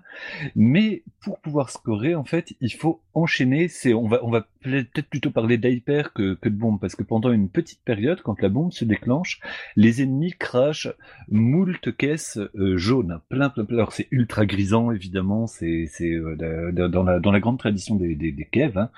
Euh, et si vous enchaînez, donc à la fin de chaque courte période, il y a un petit moment où vous continuez à récupérer des caisses, des caisses jaunes. Si vous ne redéclenchez pas de bombe, vous repartez à zéro, ça fait un cancel, et puis bah, vous avez de nouveau des caisses bleues qui re-remplissent la jauge, etc. Par contre, si vous les enchaînez, on voit un petit level 2, level 3, level 4, level 5 si vous vous démerdez bien, euh, qui apparaissent et donc qui augmentent et la taille des, euh, des caisses jaunes et leur euh, score. Donc le jeu est extrêmement facile parce que bah, on, on, voit la fin très très vite. T'as Doom à la fin quand même. Une version expurgée de Doom, mais tu l'as quand même. Ouais, c'est une, une version quand même très très très soft, quoi. Mais bah avec le, en, fait, si vous le jouez en survie, c'est aussi con que ça, quoi. Vu, que vous avez euh, trois bombes qui se rechargent ultra rapidement, et comme elles fonctionnent en autobombe, bah il euh, n'y a pas de miracle, quoi. Vous restez en bas de l'écran et puis euh, vous, vous le torchez rapidement. Si vous le jouez en scoring, ça devient plus intéressant parce que dès que vous atteignez le level 2, de, dès que vous lancez la deuxième bombe de façon continue, donc le level 2 de bombe, le level de diaper, pardon. Et ben là, par contre, le bombe ne fonctionne plus. Donc, si vous mangez une cosse, bah vous explosez. Hein. Donc euh, voilà, le but du jeu, c'est de, c'est d'enchaîner, c'est d'attendre qu'il y ait euh, des items, euh, alors soit de power up, soit de, de bombes, parce que vous commencez avec le power up maximum. Donc tous les items, y compris la vie supplémentaire du stage 3, ne font que remplir votre jauge de bombes. Donc du coup, si vous débrouillez bien, vous pouvez de, de base, vous pouvez aller seulement jusqu'au level 3, mais si on se débrouille bien en les items qui flottent, on peut aller jusqu'au level 5. Moi, j'étais jusqu'au level 5 ou 6, je me rappelle plus. Et donc, lui, c'est vraiment les, comme je disais tout à l'heure, l'explosion de de, de, caisses dorées vachement plus grosses qui, qui, viennent enflammer le score. Je suppose donc, comme je disais tout à l'heure, qu'il doit y avoir des secrets, mais pour l'instant, personne ne l'a vraiment dosé. J'ai vu quelques vidéos qui euh, m'en ont pas dit plus que ce que j'avais découvert bah, manette en main. Donc à voir. Pour l'instant, c'est vraiment euh, l'idéal pour euh, s'introduire à l'univers de Ketsui sans partir en pleurant. Mais mais je pense que le truc a encore des que, que le mode a encore des, des, choses à nous révéler. Voilà. Eh ben, c'est pas mal, disons. C'est déjà pas mal. Après, on peut vite parler des autres modes de jeu disponibles. Donc, il y a quand même le mode Arcade Challenge, qui propose justement, en fait, une fois qu'on a fini un mode en mode arcade, euh, de justement pouvoir bénéficier de quelques petits euh, challenges et défis à relever euh, dans un mode particulier. Donc ça, c'est toujours un petit peu intéressant pour justement découvrir une nouvelle facette de différentes sections des niveaux de Ketsui. Après, il y a aussi le mode Kisuna Ikusai, euh, qui est un petit peu particulier. Donc c'est quand même un mode qui se joue en parallèle du mode arcade. Dès et en fait que quand on va jouer en mode arcade, au moment où on va perdre une vie, dans le mode Kisunai Kesai, le jeu va en fait euh, sauvegarder ce moment où vous avez perdu et va vous proposer en fait de justement revivre 10 secondes avant et de justement essayer de surpasser euh, ce, ce, problème que vous avez eu durant votre partie en arcade. Plus vous allez réussir à relever ce genre de défi euh, Kisunai Kesai, plus vous allez rapporter de points qui va vous faire monter justement dans le leaderboard en ligne afin de montrer justement que vous êtes le meilleur euh, justement cela à développer vos capacités, etc. Bah, ça a l'air de pas grand chose dit comme ça, mais en fait, ça permet justement à des gars bah, bah, comme moi qui font euh, mille erreurs et compagnie, enfin, euh, bah, de pouvoir optimiser en fait leur trajet, de pouvoir euh, identifier les zones de risque, pouvoir reprendre, vu qu'il y a vu que contrairement à MAME, il n'y a pas de point de sauvegarde où on peut revenir tu, indéfiniment. Tu peux faire des points de sauvegarde. tu peux, autant pour moi. Ah bah ça c'est ah, une bonne nouvelle. Il y a des safe states, mais c'est vrai que c'est une autre approche. Ouais, c'est bah, c'est une approche d'optimisation du, parcours pour après pouvoir peut-être aller euh, exploser le mode arcade en ayant pu s'entraîner sur le point précis qui euh, vous met une bifle 9 euh, fois sur 10 quoi. Voilà, après je pense qu'on a fait le tour des modes de jeu. Bon après il y a le mode custom, mais bon ça c'est reste le mode arcade basique. Ou après vous pouvez dans les menus modifier un petit peu les paramètres, que ce soit la résistance globale des ennemis, euh, la puissance de votre vaisseau au départ, euh, plein de plein de petites modifications qui peuvent permettre de justement vous construire votre propre expérience de Ketsui. Euh... C'est vrai que moi sur les M2 j'ai jamais j'ai jamais titillé les modes custom. De, de j'ai l'impression de dénaturer quelque chose à chaque fois. Bah, surtout en fait c'est effrayant parce que tout est en japonais. Et... Bah oui. voilà. Parce que des fois tu fais hm, qu'est-ce que je fais? Oui, dans, les menus sont, sont, pas évidents là. Forcément, il y, a beaucoup de choses. Euh, enfin, moi, j'avais pas de titre M2 encore.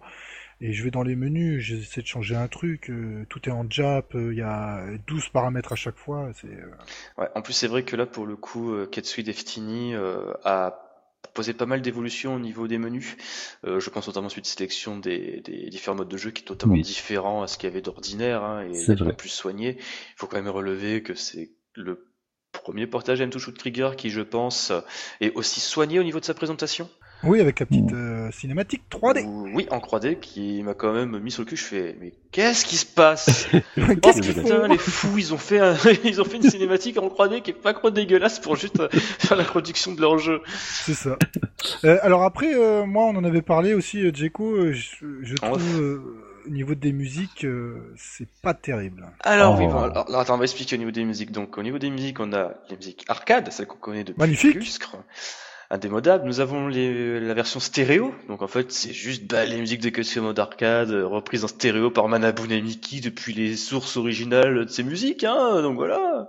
Tranquille. Qui rajoute un peu plus de profondeur à cet thème iconique. Ensuite, à côté de cela, nous avons bah, le Daisuke Matsumoto Arrange, qui sont en fait des reprises de Ketsui fait par euh, le compositeur actuel de tous les jeux Cave depuis maintenant euh, Gothic Maotome, bon, sachant qu'il avait déjà bossé sur euh, Pink Sweet de mémoire et aussi Mushi Mushi Pork. Euh, ensuite, au niveau des arranges, nous avons aussi le Basiscape Arrange. Donc là, pour le coup, en fait, c'est juste les musiques du mode X euh, de Ketsui PlayStation 3 et Xbox 360 euh, qui ont été incluses dans le jeu. Et ensuite, pour finir, nous avons ben, bien entendu le Virt Arrange, qui ne sont rien d'autre que les musiques du mode euh, Dodonpachi Daifuketsu Black Label Arrange, plus communément appelé dans la communauté par Ketsupachi. Ketsupachi. Voilà. Donc bien entendu, ce mode de jeu, pardon, cette piste sonore, donc le Virtual est disponible en DLC pour les gens qui ont acheté la version T-Mat, mais si vous achetez la version boîte, c'est inclus dans le jeu de base. Donc oui, en effet, Crazy, toi tu me souviens, tu te m'avais dit que les Daisuke Matsumoto Arrange... Ça me plaisait pas du tout. Je trouve, alors, euh, bon, il, était beaucoup trop électro pour moi, et notamment sur les musiques des boss, je trouve il est dénaturé au niveau de la rythmique. Alors, je suis très mau... j'ai une très mauvaise oreille musicale, faut reconnaître, mais ça m'a sauté aux oreilles tout de suite quand je l'ai essayé. J'ai dit oula. C'est vrai, je, je suis totalement d'accord sur le fait des musiques des boss qui, euh, on va dire, tabassent un petit peu moins. Mhm, tu même peut-être mettre dans une situation de stress, notamment face à Doom, où c'est moins percutant. Ouais, sur la version arcade. Alors normalement, tu es censé être en panique un peu, quoi. Exactement, c'est un petit peu moins percutant, mais après, il fait quand même des reprises totalement craquées. Je pense notamment à la musique du stage 4 de mémoire, Defensive Lane, qui pour moi quand même tabasse pas mal. C'est l'une des meilleures qu'il ait fait Daisuke Matsumoto, pour le coup. Bah, en fait, le problème des, euh, des, des remakes, des, des remixes, pardon, de, des, des musiques euh, de Ketsui, c'est que à la base, les musiques de Ketsui, elles tabassent tellement, elles Ouais. sont tellement modernes que c'est difficile de, bah, Oui. de faire mieux en fait. Euh, Elles, elles sont tellement adaptées à l'univers, à la tension du jeu, etc. Qu'il y a toujours. euh, Moi, moi, je trouve que celles du Ketsupachi sont quand même exceptionnelles. hein. Moi, Ouais, mais alors- euh, Elles sont très bonnes, mais je les trouvais encore une fois plus adaptées sur Ketsupachi parce que tu avais la logique des lasers qui te, qui te faisait voir le jeu d'une autre façon, notamment au niveau de sa rythmique qui était du coup plus lente parce qu'il fallait quand même affronter les lasers. Et donc sur le Ketsui, je trouve que ça doit être plus vif quoi. Et j'ai pas retrouvé ça sauf dans la version bah, arcade quoi. Euh, mais c'est, bah, c'est- je me rappelle plus le terme qui, où t'as, où t'as les, euh, les sens qui se mélangent de, que, que le mec Ah, revendiquait dans Rez. euh, Euh, synesthésie. Synesthésie, voilà. Je trouve que dans Ketsui, il y a vraiment une telle unité entre la bande son, l'esthétique, le rythme du jeu, etc. que, que bah ouais, tu touches à un seul des éléments, ça déséquilibre ce, ce, cet état de tension dans lequel tu te mets quand tu rentres dans Ketsui. Donc euh, autant moi je suis Et de rage beaucoup euh, de, de- de- de tension dans tous les termes, dans tous les sens du terme.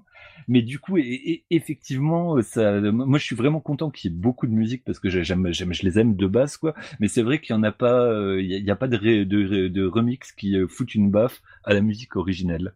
Mais c'est vrai que là, on va justement faire une digression, mais c'est vrai qu'en matière de remix, il y a eu beaucoup hein, d'albums arrange, euh, des musiques de Ketsui, Ouais. mais c'est vrai qu'il n'y en a aucun que je garde vraiment euh, un souvenir impérissable, bon, mis à part bien entendu le Virt Arrange, parce que putain quand même, Jack Kaufman, il, est- il, c'est c'est un putain de mec talentueux, il faut le reconnaître. Hein. Euh, je peux faire mon glaireux Tu peux.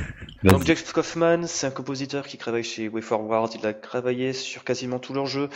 Donc ça remonte déjà à Chanté sur Game Boy, Conquer 4 sur Nintendo DS, Mighty Switch Force, où la BO est totalement craquée, que ça soit ça dans le 1, le 2 ou le Mighty Switch Force Academy sur Steam. Euh, il avait par le passé euh, travaillé sur une reprise justement de Defensive Lane pour un album de remix Ketsui, dont je me souviens plus le nom, euh, qui est sorti il y a quelques temps qui en plus, si je dis pas de bêtises, il a été mis en relation. En fait, c'est comment il s'appelle déjà C'est Ryo Ume- Umemoto qu'il avait mis en relation avec Cave à l'époque. C'est grâce à lui qu'il a pu faire les musiques pour le mode arrange Ketsupachi. Enfin bref, c'est histoire de fou. D'accord. Mais, Mais oui, du- bah après. Mais euh, du coup, ouais, c'est, vrai que c'est, un des seuls cas parce que je me rappelle des, des remakes qu'on avait, des, des remixes qu'on avait, qu'on avait eu sur le, euh, sur, sur le, ah putain, euh, ah le Darius, euh, le, le, Ah oui, voilà, voilà, Oui, tous les, tous les DLC de euh, Darius, on, on avait euh, des, des, des, des remakes qui étaient fantastiques, mais c'est vrai que je trouve que la- les, les musiques de, de Ketsui, elles s'y prêtent pas dans le sens où euh, elles sont bien à écouter à part, mais dans le jeu, elles cassent la dynamique d'une façon ou d'une autre, que, que- comme disait Traizil, mais euh, il y a toujours un truc qui va pas avec l'action en fait. Là où dans le ou dans Darius, voilà, bah, ça ça ça ça, de, ça l'est toujours dans le sens de de cette épicness un peu solennelle que qu'imposent les, les rythmes des, des, des Darius quoi. Ah, c'est vrai que Yusuke fait des, fait des bons remixes de Ketsui pour les DLC de Darius Burst. Oh oui. Mais oui, là par exemple, après toi tu plaignais, euh, Crazy des, des remixes de Ketsui un peu pourris, mais euh, ça me fend le cœur de dire ça, mais justement cet album euh, Ketsui euh, Arrange sorti en 2009. euh, T'as une reprise de du stage du premier stage, musique du premier stage pardon, fait par euh, Yasuhisa Watanabe. Et... Oh putain, qu'est-ce que c'est naze. Ah oui, non, mais Ah, ça me fend, cruel. ça me fend le cœur de dire ça, mais j'adore Yasu- Yasuhisa Watanabe, mais là il a fait de la merde en fait. Donc oui, euh, en effet, les musiques de Ketsui sont assez compliquées à, à faire des arranges. C'est soit tu vas encore plus loin dans le délire justement agressif à base de grosses guitares, euh, de Ouais. batterie et de basse, ou soit bah, tu fais totalement quelque chose de, dans un autre genre et c'est un peu plus délicat. Serait-elle la bande son euh, parfaite de Manabune Miki On ne saura Peut-être, jamais. peut-être. Peut-être, oui. En tout cas, la plus adaptée à l'action de l'écran, c'est indéniablement. Ah oui. Ça c'est sûr. Bah je pense que c'est bon, on a fait le tour de Ketsui Destiny. Avez-vous quelque chose à rajouter, messieurs? Ah, c'est euh, franchement, c'est M2. euh, je vous aime maintenant que je suis Ah, c'est PS4. clair. Moi, je, je toujours sur la disparition du X-Mode, mais putain, ouais, c'est- ils ont vraiment sorti la version ultime. Il y a, pas à torcher. Vra- Vraiment, M2, ils me foutent à genoux à chaque fois, à chaque fois. Donc êtes-vous d'accord pour dire que M2 livre avec ce portage sa plus belle œuvre? Ah, il s'était bien débrouillé sur Battle Garuda. Ouais, quand même aussi, ouais. C'est faut- qui, qui était vachement dur à adapter. Mais là, ouais, d'arriver à un truc arcade perfect et puis avec encore une fois autant de contenu. Enfin, ouais, mais tout, il, il- je sais pas comment ils font, mais ils s'améliorent en plus avec le temps. Quoi. Je sais pas comment ces mecs font, ils ont 40 000 projets sur le feu, euh, en sachant qu'ils font aussi des développements de R&D à côté. pff, C'était taré, c'était taré. Les mecs sont fourrés au moulin, ils font des, des portages avec Sega, ils font leur propre collection de shoot'em up à côté, ils développent un nouvel à l'est. Ah ouais, rien que ça déjà, tu vois. C'est bon, arrêtons là, arrêtons là. Et puis, bah, de- quand même, rien que des, des gars qui euh, ne sortent pas leur truc tant qu'ils s'en sont pas satisfaits à 200%. Oh putain, je trouve oui. que ça impose le respect. Ouais. C'est euh, c'est pas la date qui compte, c'est la D'ailleurs, qualité euh, du produit. D'ailleurs, justement, euh, au niveau des portages, M2 Shoot Trigger, beaucoup de monde veulent, euh, Bat- non pas Battle Garaga, Batrider. bah, dans les faits, techniquement, ils ont porté Batrider sur PS4. Hmm. Ah, ils l'ont dit. On a réussi à faire tourner Batrider sur PS4. Putain, Le jeu, le jeu, il a été porté. Hein. arrête. Ils ont, ils ont fait. ils- non, mais je- dans une interview, ils l'ont dit. Hein, dans, le- dans le- le fait d'avoir fait le portage de Battle Garaga, bah, vu que c'est des jeux qui ont quasiment la même technologie, euh, on, on a réussi à le porter. Mais après, le problème auquel ils sont confrontés, c'est bah, une, bah, faire en sorte justement que le jeu tourne comme un coucou suisse, mais aussi rajouter du contenu euh, pertinent. Ce qui est pas simple parce que le jeu est déjà tellement euh, blindé ras la gueule de, de, enfin de, entre les routes différentes, les vaisseaux différents. va. Mais putain, ils ont réussi. Mais ces, mecs sont des dieux quoi. Je crois me souvenir que le lead, enfin l'un des architectes de cette collection, euh, Kubota San, avait dit qu'en fait une des plus grosses difficultés qu'ils avaient avec Batrider, c'était proposer des gadgets M2 pertinents. Parce qu'ils Ah savaient bon pas trop comment s'y prendre. Bah, en même temps, dans Batrider, c'est pire que Battle Garaga. T'as tellement Ouais. de paramètres à prendre en compte euh, selon ton équipe Ouais, pour accéder à certains boss ou certains stages. euh, tu perds la tête, quoi. C'est vrai. Mais c'est encore une fois tout à leur honneur quoi. Les mecs, ils, ils veulent pas juste cachetonner, ils veulent vraiment proposer, bah, bah, offrir des trucs qui font bander les joueurs. Et puis, bah, je sais pas. moi. C'est tellement rare en fait. Il y, en- il y en a pas des masses quoi. Des, des gens qui ont une attitude aussi saine par rapport, euh, par rapport au jeu quoi. Chez des développeurs. Il y a vraiment un respect de l'œuvre originale et des joueurs. Ouais. Bon, bah, je pense que c'est bon pour arrêter de se coucher, toucher la quéquette sur Ketsui, sur M2 de manière générale, à croire qu'il nous donne des bifetons. Euh, sur ce, bah, il est temps de se quitter. On vous remercie d'avoir écouté ce podcast. Donc, bien entendu, on remercie notre partenaire BadGeek, badgeek.fr, l'agrégateur de passion. Vous pouvez retrouver en lien dans la fiche du podcast sur shmuppmol.com tous les liens qu'on a pu citer, donc notamment les démos hein, des Homebrew ou encore celle de Fire Lancer. Il faut y jouer comme d'habitude. Jouez-y. Et d'ici la prochaine fois, n'oubliez pas, mieux vaut bomber plutôt que. Crever. Crevez. Ciao tout le monde! Ciao. Salut.